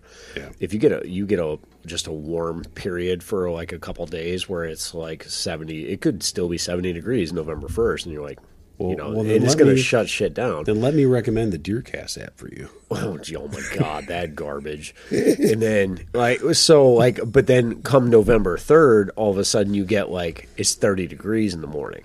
Yeah. You better be in the woods, son, because it's about to turn on in a way that you wouldn't believe. And I've told I've told you, buddies you, you think that though, and then you sit in the woods, and then you don't see a, a damn thing. I've told buddies of mine this this stuff. I'm like, I'm I'm giving you the keys to the castle here. Like, e- this is when you need to be in the woods. And they're like, oh, I'm going to go out for gun season. I'm like, huh, good luck. J- Jason, did you download that app, the DeerCast app? Oh, I have it. And what are your oh, thoughts yeah. on it? Flip a coin. It's it's it's literally as good as all the fishing apps saying, "Oh, today's going to Yeah. be 100 You, percent you, fishing." you might as well lick your finger and hold it up in the air. you know what I'm Yeah. saying? Like, today's a great day, Yeah. great day to be in the woods. I Like, mean, I understand the concept because it it, it it, barometric fa- it pressure factors in bar- other- barometric pressure with with the the forecasted weather conditions and and the timing of the year, and I I get it, but I hunted very hard last year during hunt, hunting the straws, in some days where it said excellent, hundred percent, and I'm like, this is it, this is the night, and I sit there and I don't see a thing, and I'm like, I hate you, dear Deercast, I hate you. I'm sure it works. I'm sure like it. There's there's something to it. I'm sure, but I just it's gimmicky. The It the is. the only good thing about Deercast is that you have access to all those hunting videos and stuff like that. Like it, it is an entertaining app, Yeah. for that Yeah. reason. But it, but as far as like a predictor for like deer activity, like I I give it a solid Well, thumbs down. I mean, it it might be good. I mean, I just started using it really, I guess, last year, but I don't know. Jason, any comments on the the scrapes or rubs or anything like that? You know, thinking back to that property primarily where we've hunted in the thumb there, and where we've set up stands has been traditionally in high traffic areas. You know, we started out with just a couple of stands, and you might say, "Oh, well, I see deer over here, so I'm going to move a stand over here." Whatever. So, we've had the success we've had from setting up in just high traffic areas, and it's manifested into deer. And then the other, I guess, the flip side of that is my brother's had success. He has a stand that's literally in the furthest corner away from the camper. It's as far away as he can get, and he goes there opening day of gun season and he sat there four or five times opening day and he shoots an eight point every year that he sits there opening day within the first two hours um, and i think it's in that particular instance that stand is so far away so you take the the one square mile section which is i think a square mile is 640 640 acres and 160 is a quarter of that and his stand is like the middle of that section, right? It's as far away as you can get from all of the other points. And so I think that throughout the first month and a half of the season, as people are hunting, the deer maybe tend to get into the middle of that section away from everybody and he has success here because he doesn't go to that he won't go to that particular stand until November 15th and he goes there and he sets up and he shoots an 8 point in an hour. Yeah. Every year. Pressure plays a huge huge part in your whole deer season and if you're hunting the same stand day in day out type thing, like it, it, it's going to turn off at some point. The deer are not dumb; like they live there. They live there. That is yeah. their environment. You were walking into their house, yeah. and and they're going to know you're there regardless of whether how well you scent control or camouflage or whatever you do. Like they're going to know that something's up, and they'll just avoid it. And you know yeah. what I'm saying? They're just going to not travel that area. They'll pick secondary routes or whatever they're going to do. And we've seen this year after year when we hunt up in Onaway. And uh, one of the big things that I've kind of pressed to Ryan this year because I'm going to have some time off kind of prior to the gun season, and I have the whole week of the gun season off.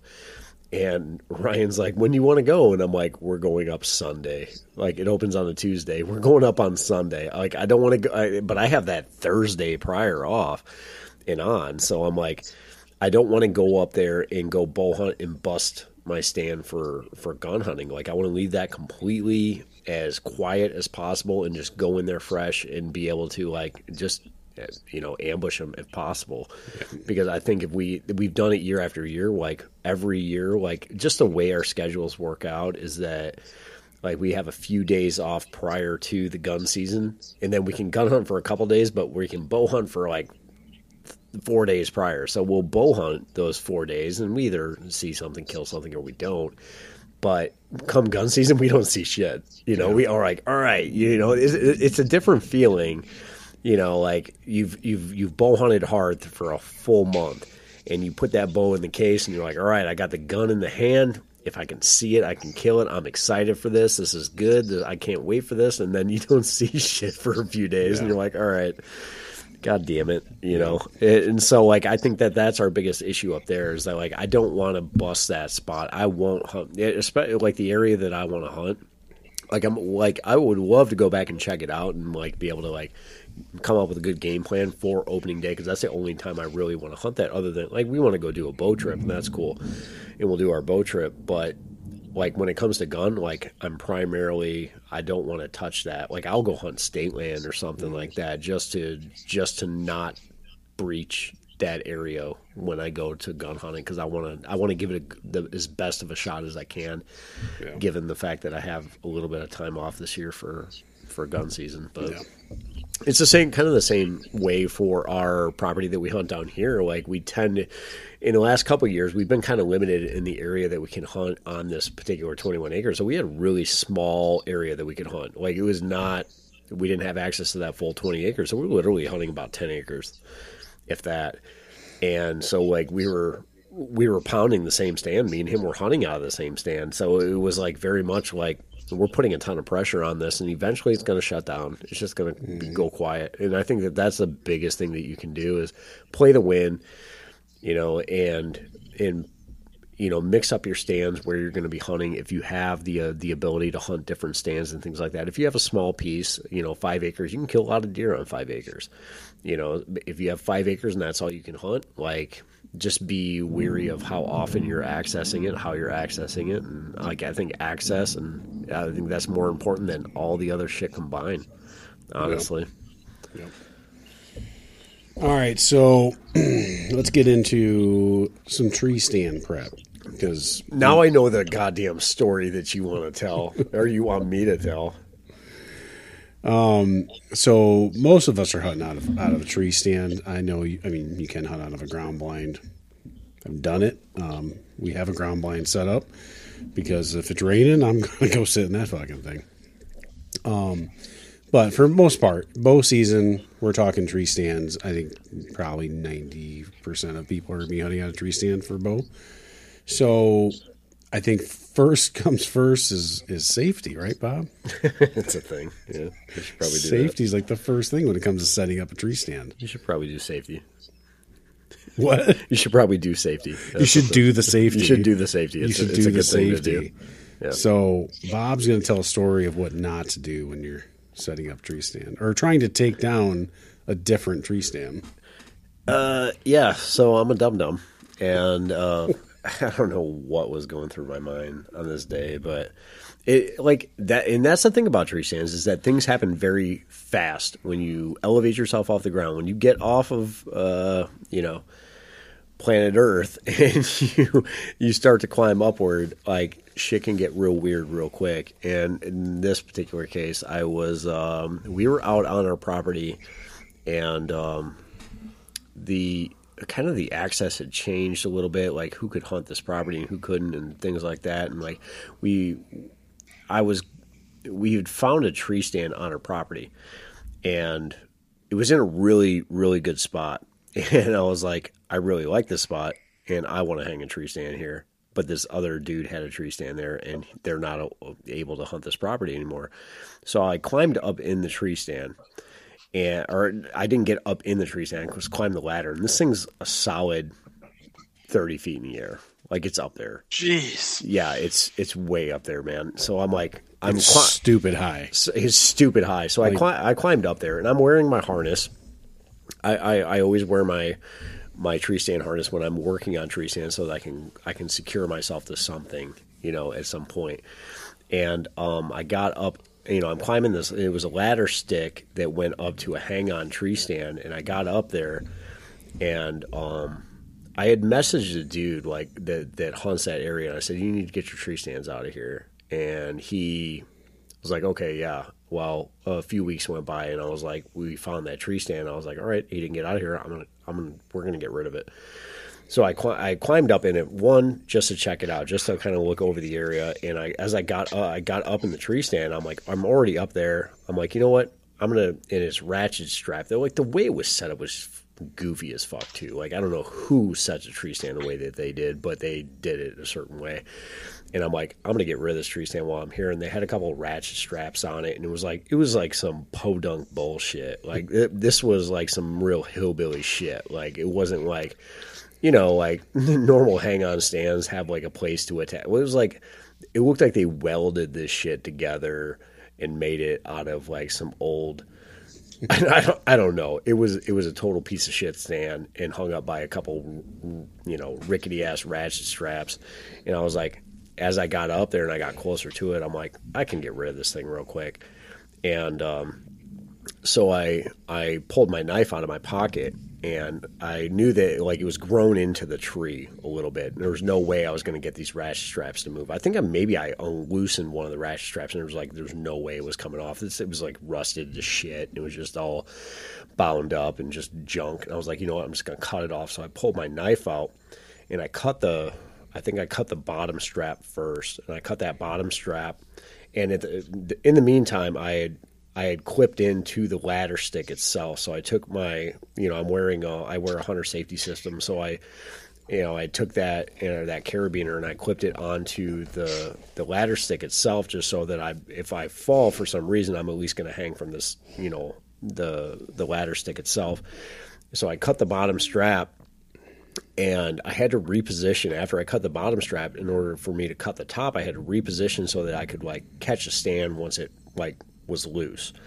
And when I repositioned, like I had this knife, it was a brand new knife, dude. It was a brand new and, and sharp as fuck. And uh, and I like switched hands, and when I switched hands, I I like moved my other hand and I connected them, and I wound up stabbing myself in my middle finger on my left hand. And I felt it real quick, and I was like, "Oh fuck, that hurt." And I'm like, I looked down at it, and I was just, it was just like blood pouring out of it, and I'm like, "Oh, that I, I hit myself pretty good." Oh damn, you know. And I'm I'm I'm sitting here at like 27 feet in the air, you know, right below the stand, and I'm clipped. Hey Ryan, in. you want to practice blood trailing? and and I was like, and I looked down at I looked down at Ryan, and he was down kind of below me and like kind of right behind me, and I and I threw the knife down, and I threw the knife down so that I knew it wouldn't hit him, and um, it stuck right in the ground, and then I was like, all right. I got to get down, and it's like at this point, like it's covered my arm, it's pouring down my elbow, and it's So- like it's it's coming out, So, dude. so I'm let like, me let me give my perspective at this moment. So I was down by the four wheeler.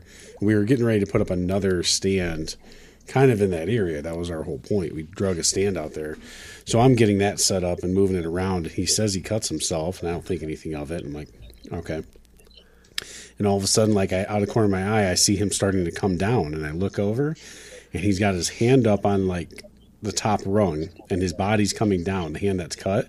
So all I see is like his whole arm exposed, and it's just his whole arm's covered in blood. Just and I'm like, oh shit.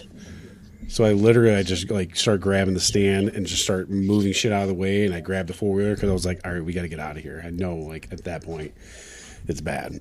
yeah and so yeah i was so i was still clipped in and i was i threw that knife down and as i'm coming back down i realized i'm still clipped in because i can't go any further. I'm like fuck i gotta so i had to climb back up. I climbed back up unclipped myself and then i came all the way down the ladder and um, he was like he said something to the effect of like how bad is it? And i'm like eh, it's yeah i got myself pretty good. And he looked at it and he's like oh shit I was like, like, I was yeah. like, get on the four wheeler. He's like, "Yeah, we got to go." I was like, "Hold on a second. and I like took my backpack off. I took my backpack off, and I realized how bad I was bleeding, and I was like, and so I took my shirt off. I had like a long sleeve, like camouflage shirt on, and I took my shirt off, and um, I wrapped I wrapped it as tight as tightly around that finger as I could, and and then kind of grabbed my shit and stuff like that. I'm like, all right, and I jumped on the back of the four wheeler, and and then he drove up there, and we drove up there, and I got to you know I walk in the house, and I walk in my mom's kitchen sink, and I'm sitting here washing this wound out. And my mom's like, "What? What'd you do?" And she comes over and she's like, "Oh my god!" I was like, "What?" I was like, "What?" Yeah, I, I poked Your, my, your I po- I typical poked mom myself. reaction. I poked myself, and then yeah, uh, I poked myself. I poked myself. Well, I, I don't know what happened. I think I hit a vein or something like that in my finger, and uh, it, it bled profusely though. Like it was it was pretty bad. And I took a piece of paper, t- like after I washed it out really good, I took a piece of paper towel and I wrapped it around it, and uh, I was like, you know, I'm sitting there weighing in my head, like, do I need to go to the hospital for this? And I was like, uh, I'm pretty sure I do. Like it, it I got myself pretty good, and. So I'm like, yeah, all right. I'm just gonna I'm gonna run into the ER real It was, quick. it was a deep cut though. Yeah, yeah. Like it was, you, it I was, bet you went halfway. deep. You went halfway through your finger, man. Yeah, they they put me on antibiotics because they they were afraid that I was gonna get it infected in the bone. But um, they um, so anyway, they uh, or uh, at that point, I was like, yeah, I'm just gonna go to the hospital. And Ryan's like, you can't drive. I'm gonna drive you. And I'm like, ah, I'm good, man. Yeah, he's like, no, you've lost you've lost way too much blood, dude. like, he's like, I'm gonna drive. no you. way I'm letting like, your ass drive. Really? I didn't think so, but okay. Yeah. So he drove me. He drove me. It was funny when I walked into the ER and I walk in and the you know the little re- the receptionist girl was like, you know, what are you here to see us for today? And I'm like, I cut myself. And she's like, oh okay. And she's like typing on her computer and she like looks up. And I like I show her this blood soaked rag sitting on my finger, and she's like, "Oh, oh, oh, okay." You know, and and the dude, I've never been in and out of the ER so fast in my life. Like they got me they got me right back there and they were like and then they had some medical students stitch me up like it was it was it was cool like i got to like they numbed me up and stuff it, was it was it was cool at that point like once they they stitched me up and stuff and like i was and i was out of there in an hour like I was like, oh man, but what a way to ruin a day! Like, yeah, it was mm-hmm. terrible. Like such a dumb mistake and so fast. It happened so fast. I literally, I had a knife in one hand, and I like, I, I wrapped my, I, I wrapped my arm around the the ladder, the like the the, the ladder stick. And when I did, I moved my other hand to grab Yeah. onto the ladder. And when I did, I, I wound up like sticking myself. And I'm like, what a dumb dumb. You just stabbed yourself, you derp. So that's what you don't do when you're 27 feet up in the air. Don't play with knives. Yeah, if I if I had like any kind of like aversion to blood or something like that, like I could have passed out and been hanging there bleeding out oh. Dude, because there was think, a lot of blood. Dude, I was I like, think- I'm, I'm okay with blood. I think back Yeah. about it and like, what would have happened if like you're 30 feet up in the air, hanging off from your harness? What the fuck am I gonna do? You're gonna call the fire department. Yeah, be like, hey, this me." dude's hanging from a tree. Uh, you want me to do? You want me to cut him down? His knife's still up there. No, my knife was on the ground. I made sure I got rid of that knife. Well, I could- soon, I after I stuck myself, I, I stuck. I threw it right down on the ground because I knew that like Oh my god. There was. I had to get rid of that. Get rid of the sharp shit, and then get down from the tree. So the moral of this this segment of this podcast is don't be a dumb dumb in a tree stand. But seriously though, like the safety in I mean setting up a tree stand, being in a tree, like oh man, you can't stress it enough. You really can't. You read about it. You hear about it every year. Every somebody, year. somebody falling off a tree stand and Yep. and breaking something or, or becoming, you know, Yep. I I mean for the, the longest time I never wore a harness. Never. And then what it was a couple years ago for Christmas, you bought me harness because you're like you're wearing a fucking harness. dude, he's a big boy, man. Like he's a big boy. What the he's fuck- What's foot. that got to do with he- anything, though? Because like. I, you know, he like he's, It means you fall faster. no shit. well, he's not all nimbly bimbly like like he, like you get up in the tree stand like.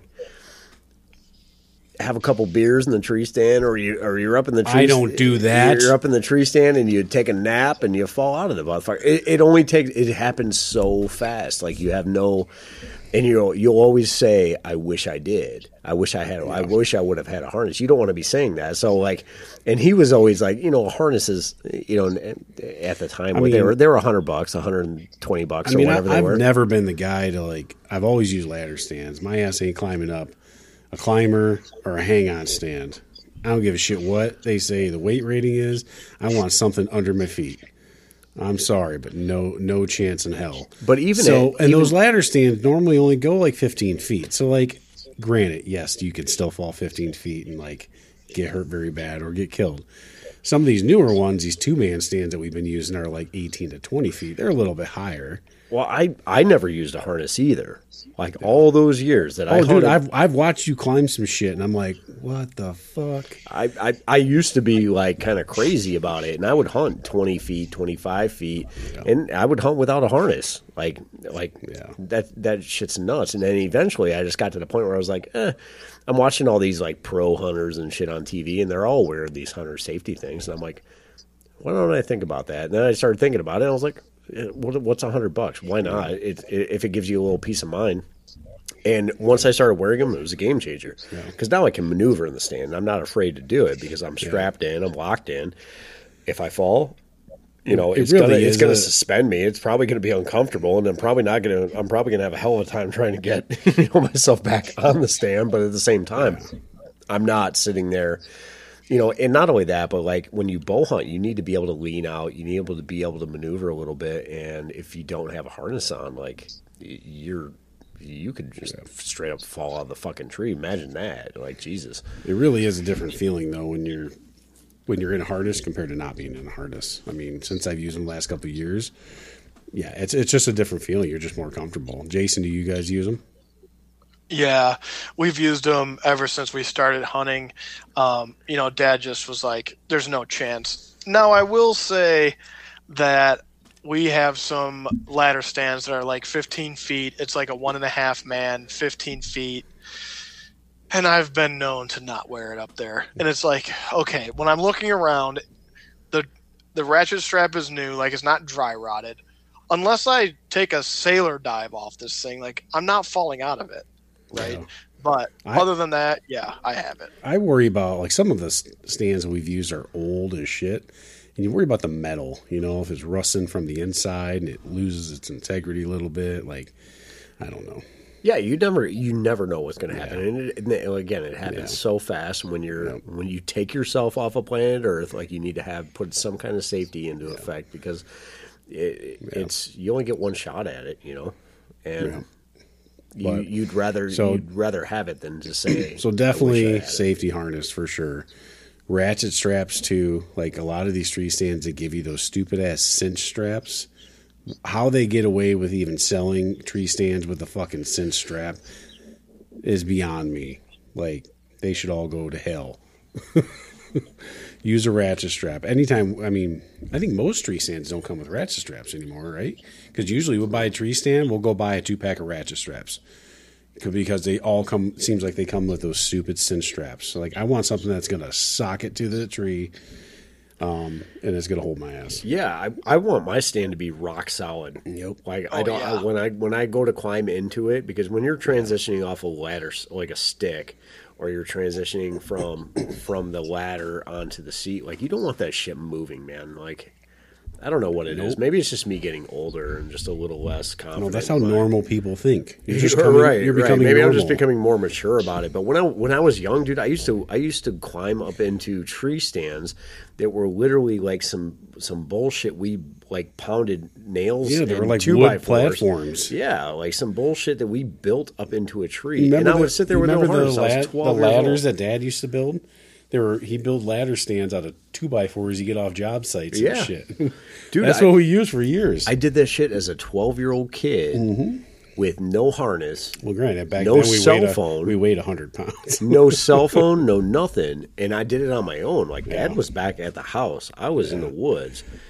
You know what I'm Yep. saying? Like I think about that now, and like when my girls go hunting with me, like they wear harness, and normally they're with me. Like we're sitting in a two man stand, and like I make sure that like they climb like I'll they climb up and I make sure that they're they're clipped in and cinched down before I climb up and like we have a like an order to it like there's uh, I, I definitely like stress that safety Yeah. stuff like I said, again you see it every year you read about it every year you watch it on Michigan Out of Doors every year like they'll Yeah. usually do some kind of some kind of hunt or something for some disabled hunter who is now wheelchair bound Mm-hmm. and because he fell out of a tree stand or something i've seen lots of that stuff and i'm like Yep. man what a, what a way to change i mean for for a Literally fifteen dollar set of ratchet straps. Yeah. use use some ratchet straps. ratchet straps or I always use two. Like usually you don't. They say only use one. I put one on the top, and then I put one right around the the footrest too. Again, I want it to be rock solid, man. Yep. And the, uh, you know, like the harnesses that you buy, right? Like every tree stand that you buy comes with like some chintzy harness, which would work. It'll likely work, but they're a pain in the ass to put on. But like if you go out and you spend a hundred dollars on a, it's the best hundred dollars you'll ever spend. You spend a hundred dollars on like a hunter safety system that like you can literally put it on. Mine has pockets on it, so I can put my rangefinder in it. I can put some hand warmers in it. I can put some some treats in it. You know, Jason, do you guys have those, or do you just use the ones that come with the tree stands, like the cheap ones? No, we um, Dad and I both have a hunter safety system. Jacob has a Muddy Okay. brand, but to be honest, okay. So here's another part of safety harness tips. My harness is old. I need a new one. They don't last forever. They You're don't. not. There's like an expiration date on Yeah. it, and I've only ever had one for my entire career of hunting, and I know that it would not hold my fat ass if I fell out of a tree. well, there. If you look at them, if you look at that main strap that comes off the back that you actually clip in, it's like a series of like Yeah. uh, woven. It, it, it's sewn and it's meant to bust, so it will break and you'll fall.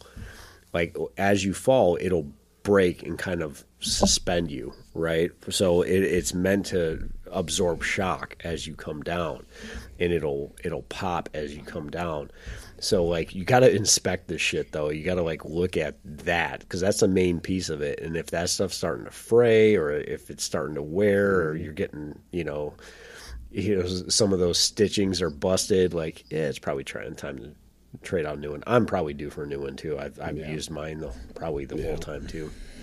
So It takes me uh, it takes me a couple of weekends to feel comfortable up in the tree each year. It, it really it really weird. does. It's weird. The first couple times you sit for the year, you're like, "Oh man, this kind of sucks." Like the tree and then starts I think- moving, and like, and then by the third or fourth time, you're like, "It's just okay. All right, I'm back in the groove." I'm sitting there. Yeah, the first couple times I'm sitting there, and I'm like, so I have to stand up and draw my bow from standing up here. Like, I can't believe I've done that before. dude dude this happened to me last year i was i was walking in and when i was walking in i jumped a deer and or i had i had i had deer in the area as i was coming in and i jumped i popped a couple deer out so like i really tried to sneak into the stand and once i got up into the stand like i was so like in tune. The first thing i did was you know i pulled my bow up got it and you know got an arrow nocked got everything ready and i got it i got it hung and i'm sitting there and i'm waiting. I think i still had my bow in my hand. It was an hour that i was in the tree stand before i realized i never clipped in. I was i was up there and i just i didn't i, I was so like in tune to the deer and didn't wasn't thinking about safety at all. And um, here i am just sitting up in the tree Yeah. stand. I'm 20 feet in the air but So, I think I made it clear that I'm a ladder ladder stand guy. Never getting in a climber, never getting in a hang on. Um, and then my I'm like 18 to 20 feet. That's kind of my max. I'll go 15. I don't really care. I actually just read an article um, a couple weeks ago. I don't know if it was MeatEater. Somebody posted one, but it was um, talks about tree stand, and it was like tree stand height versus cover and the, whole concept was like you don't need to be up 30 feet if you set up your tree stand right and you have decent cover. Yeah. so yeah i'm good if it's 15 feet. I'm good with 10 feet. For the longest time i hung out of a 10 foot tree stand because it just worked for the area that i was in. Didn't matter. So um, that's yeah I, I, i'm not going over 20 feet.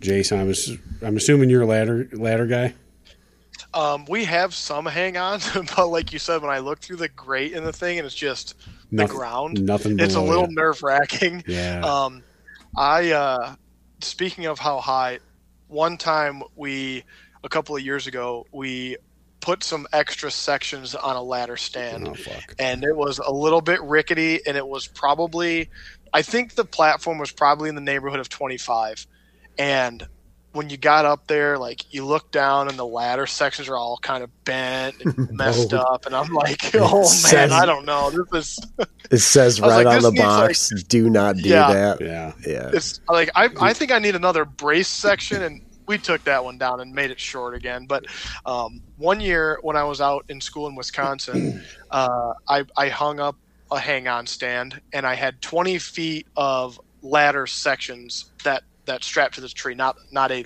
ladder stand. Anyway, I, I set up the stand like, man, this is high, like this looks good. But the thing was, I was in a pine tree with there wasn't a branch around me it didn't matter. I ended up shooting a deer out of it, but I thought I was so high, and then I realized, okay, so it's a twenty foot section of ladder. I'm six feet tall, and at the top of the ladder was even with my head, and then I would step right onto the platform. Here, I thought I was so high in the air, and literally the tree stand was at 14 feet. all right My brother, Nice. my brother has a picture of when he was a kid. Um, he still is is nervous around heights, but he was a kid when he first started hunting. And my dad has a picture of him, and the backdrop is just woods, so you can't tell exactly how high he is. So you see the picture of him sitting there, and it looks like someone took it from like out in front of you, and then he backs up, and it was literally a hang on on the ground. It was just a like a seat up against a tree, right? He just Nice. the platform was literally a foot off the ground. Do you uh do you remember that stand Don had? yeah yeah So I hunted, this- it, he I took- a lot out He of that he took a two man stand and I want to say he put like two or three extra sections in it like you guys did. And this thing was ridiculous. Um, I hunted out of it once. And and not even that, the ladder was like straight up and down. Like it was a bitch Oh, getting yeah. up into this thing.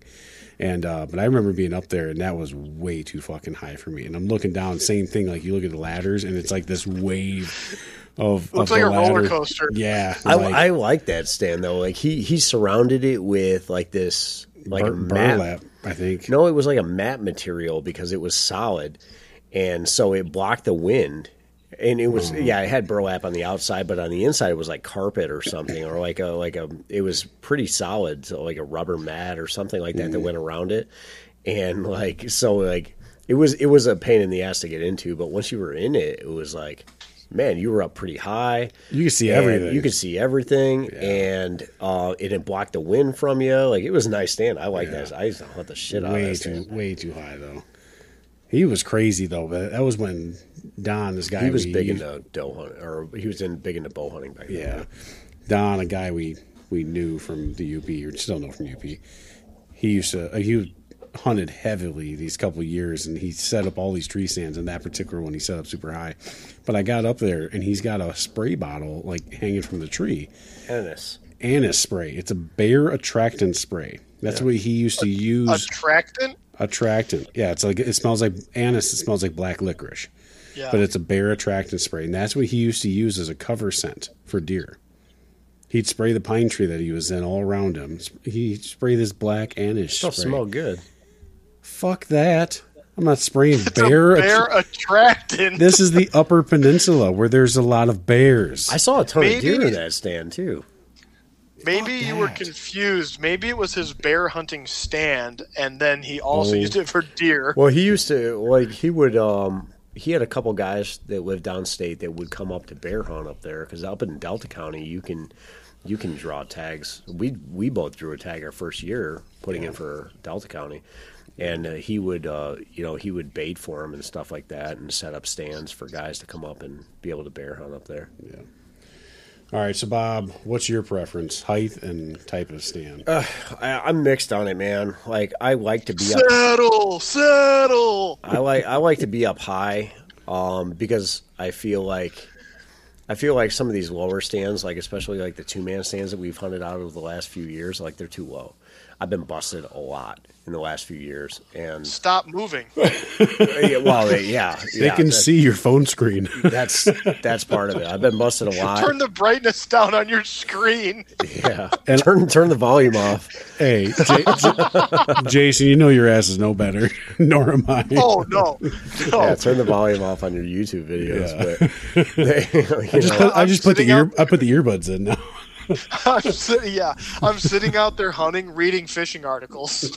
Yeah, you're. you're God, like, I, you're I found myself nerd. doing that before reading about hunting while I'm hunting. I'm like, man, I'm what an idiot.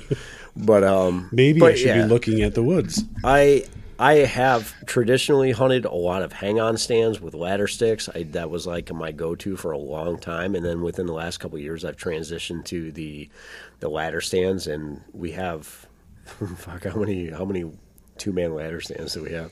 You've had like three stolen, Yeah, but uh, I've bought so many. I, I can build got- them like like no other. We've got two ladder stands up north, and we've got like three downstate, and it's like we got ladder stands coming out of our ladder stands. So it's like it, it's kind of transitional ladder stands, but I don't like. I, I'm every time I get in those stands, I'm not happy with the height of them. As I I do love to hunt out of my climber. I have a I have a summit climbing stand that I paid a ton of money for, and but it's money. It's beautiful because I can I can adjust to where I want to be. Like I don't have to trim much because if there's a branch in my way, I just move up a foot, you know, whatever Yeah. it might be, and I can adjust myself to wherever I want to be for that particular hunt. And I'm I'm notorious for like hanging a stand, finding a spot, finding the tree, putting hang, putting that tree stand up, getting in that tree stand, and hunting it for the first time, and being like, I hate this stand and everything about it. Fucking hate this stand. Every time. I hate this That's why you need a stand. saddle. oh my god! Yeah, I- I- the first I- time we're hunting these stands, it's like I'm just waiting for the text. Like I hate this spot. I need I to do. move. I need to I move my do, man. stand every time. Yeah, and and normally I don't wind up moving my stand or whatever, and then I see a deer come through right where I think I should be, and I'm like, I should move my fucking stand. But that's why I love the climbers that I love to be a little bit more. Um, but it- the the thing that sucks about a climber is that you are restricted to what kind of tree types you have in your area, and like whether they have a shit ton of branches on them. But I'm Hey Bob, what's up? Have you ever put two climbers in one tree? No. Well, your cameraman's got to So, have uh, one, right? a buddy a buddy and I we both had climbers and we staggered them so it was like my top his top my bottom his bottom and we went up staggered up the tree you talk about not seeing shit because you're screwing around sit with your buddy in the This sounds like a same night. tree This sounds like a nightmare climbing, though. Oh, it was these two I guess- pieces of cancer just hanging off the tree It's hard enough when you're on your own. Not only that, yeah, but you have to have a straight tree that's kind of limbless. So you're kind of like you have to get up a little bit higher anyway because you don't have a whole lot of cover. But I've seen a lot of deer out of the out of my climbing stand, and I don't know. I, I'm I want to. I, it's been hanging in my garage. I don't know that I don't think I used it at all last year, but I want to I want to get out there and use it a little bit more this year. So that's that's my preference. I like to be a little bit higher. I like smaller stands. Like the two man stands are cool. Like like you you got more room to do stuff. I guess if you wanted to do stuff. But i I'm- like it because there's more room to not fall out of yeah, yeah. There's normally more room to like put your shit, you know, to put my my bag and my quiver and hang stuff, and like I'm, I do like to set my shit up so that like I don't have like I put a bow hanger and I have another screw step that I screw in that that I hang my you know my my bag off of or my quiver or something like that. So I never hunt with a quiver on my bow. Like I always take it off. So Yeah. That's the way I practice. That's the way I hunt too. So for the longest time, I carried a quiver on just in my in my backpack, and I never attached it to my bow because I don't like having it on my bow. That's what Just I do now. Is I just put my, I put my weight. quiver in my backpack. Yeah. So, so some of the tools that we use for tree stands came a long way over the years. We, we went from just having like these little like pruning shears to you get the longer loppers to Bob and I bought a oh Bob bought a pole saw like one of those hand pole saws. That worked for years where you gotta like pull the rope to like Yeah. trim it. Well, what was the last year we set up tree stands up north? I had an electric chainsaw. oh Oh man, a Ryobi little like eight inch or ten inch electric chainsaw. We cut down half the fucking forest. Bob, Bob, I remember Bob was like, timber "Yeah, like we needed to get some branches that were out of our reach." And uh, I remember what you said, but I was like, "Cut the fucking tree down." It was only So- like six so- inches in diameter. So Ryan is notorious for clearing the forest. Like me, normally when I hang a stand, like I don't want to move too much shit. Like Oh, I don't, yeah. I don't want to disturb the area very much. I want much. big gaping I- windows. I'm like Ryan's like Ryan will get up in the stand and he'll be like, "Cut that, cut that, cut that, cut that." Next thing you know, we're sitting in a field. the, it's We're the sitting- last tree in the yeah, woods we're sitting in a field. I've lost a gallon of water because I'm because I'm sweating my ass off over here cutting down half the forest. Normally, Like, you want a shooting window. I want shooting like lanes. He want, I he wants a shooting. Yeah, Yeah. shooting hallway Yeah. Yeah. Yep. But yeah, I mean the the some of the tools that we have nowadays though, like you've got those electric chainsaws. My dad just bought the electric chainsaw Pole saw. pole saw. Yeah. Goes up Yeah. like twelve feet or something like that and just uses a Ryobi battery. And I'm thinking, where was this shit 15, 20 years ago? Like when we do go set these tree stands up, like, oh my God, like that's gonna be money for trimming branches and, and getting these shooting lanes. But I think that's that's super important to do. Like we haven't done it yet this year, but we once we get like our tree stands like situated, getting those windows set up, having the right tools, um, man, that can make life so much easier. You're gonna do all that work, and then Bob's gonna sit it and go, "I hate this spot." You will, hundred percent, yeah, hundred percent, very much, yeah. Well, we used the sawzall for the longest time. dude. That's That what took I. fucking forever. That's what I. I But that chainsaw, pfft, man, I'm telling you, I will sit in the tree stand and I'm not watching for deer. I'm looking at all the fucking limbs I want to cut. yeah. and I'm looking for anywhere else to put this tree stand. I don't know what it is. It's a weird OCD thing that I have. I recognize it as a flaw. He as a hunter, it. I accept this. But like I realize that as soon as I get in that tree stand, I hate it, and I want to find anything else because I'm. I'll sit there for five minutes. I don't see anything, and I'm like, "This spot sucks. I need a new spot." Yeah. very impatient when it comes to like a spot. Yeah. I'm very particular. That must that must be how our wives feel. Never satisfied. Boom. yeah, yeah. Yeah, that's a Might be a thing. thing. That's a thing. Jason, what do you guys use when you're setting up stands? Or Forest fire, clear it out. hell yeah, I didn't even think about that. Just light the whole fucking forest on fire.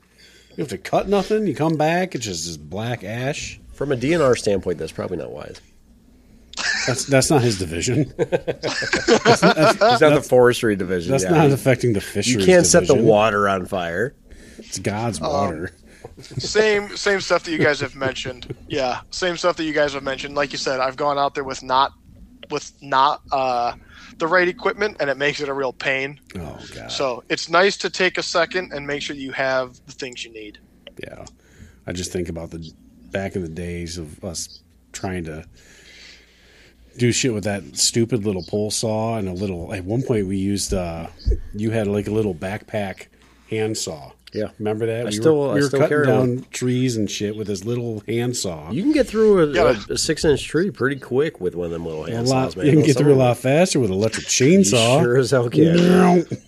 Hell yeah. Sure as hell can. And then you're not Now you get a little carried away. I, so, so that, that's you what just- happened last year. Like I had that chainsaw, and I think we went through a whole battery. Like I was just cutting everything down, but and then and then this January they clear cut the fucking place. Well, they select cut the whole. They select cut the whole place, and I'm like, I got nothing to cut down now. Yeah, he has nothing to cut down go- now, so like Literally, he doesn't know it's- what he's gonna big- do. It's a big open field now, but Go carve your initials into the tree trunks. Yeah. That's funny. That's funny. Well, we got lots more to cover, but I think we'll uh, we'll send that on to the next next week's podcast when we get into the the week before the season. So we'll get into some of the gear and uh, we'll talk opening day a little bit more. So, um, Jason, what do you got? Final comments? Um, uh, it's been fun as we get closer to deer season. I know our stories will change a little bit. Still a little bit of fishing to do. Still, I was say, let's not and- forget there's some serious fishing that needs to happen over the next Yeah, month, month and a half. Muskie season. You got the salmon run. Like yep, we got to get your ass down here, do some sturgeon. yeah. I know it. Bring your wife. Let's go. I know. We'll make a night of it So, on yeah. the boat. There you go. I will be back out there chasing salmon this weekend, and uh, I will report back with how that goes. Looking forward to it. Should be fun again. Does your wife ever bitch about you fishing every weekend? Oh, she may have been known to express some displeasure. Uh, I don't think any wife's gonna not bitch for fishing every weekend. Yeah. You got a you got a good one. I guess I'm calling her your wife. She's not technically your wife yet. Not yet. she didn't we got sign up for shit yet. No, we got a year. September 30th of 23. You got to So, watch yourself because she might change her mind. Maybe she likes w- you fishing every weekend. It seems to have worked so far. There you go. I guess don't change what's, don't fix what's not broken. yeah. Yeah. Well, cool.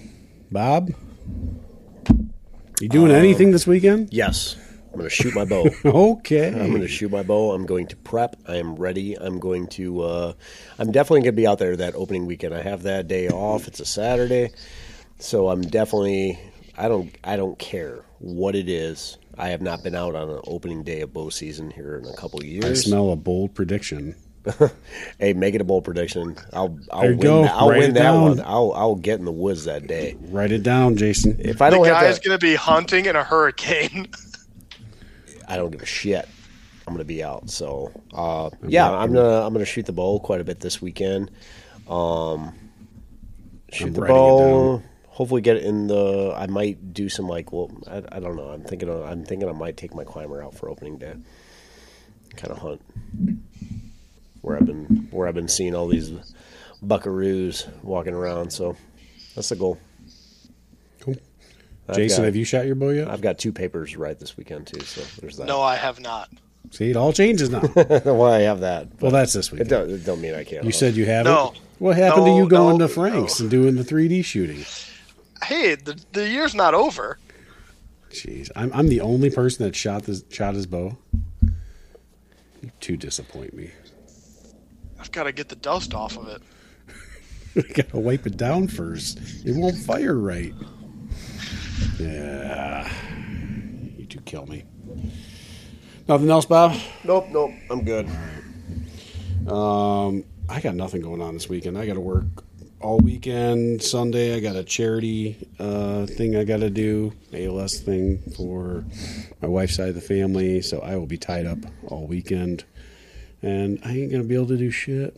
That's the thing. I would like to get out doing some fishing after work, but now it gets dark at like eight o'clock. It really sucks when it doesn't get dark at nine thirty. I get you lose some some opportunity to fish. So. But we'll see. Um, I might try to shoot my bow some more this weekend. I, I shot it briefly, but only at about 20, 25 yards, and it's still on. But I want to. I'm practicing the 30 and 40 yard shot, so I don't have to, to screw up this year.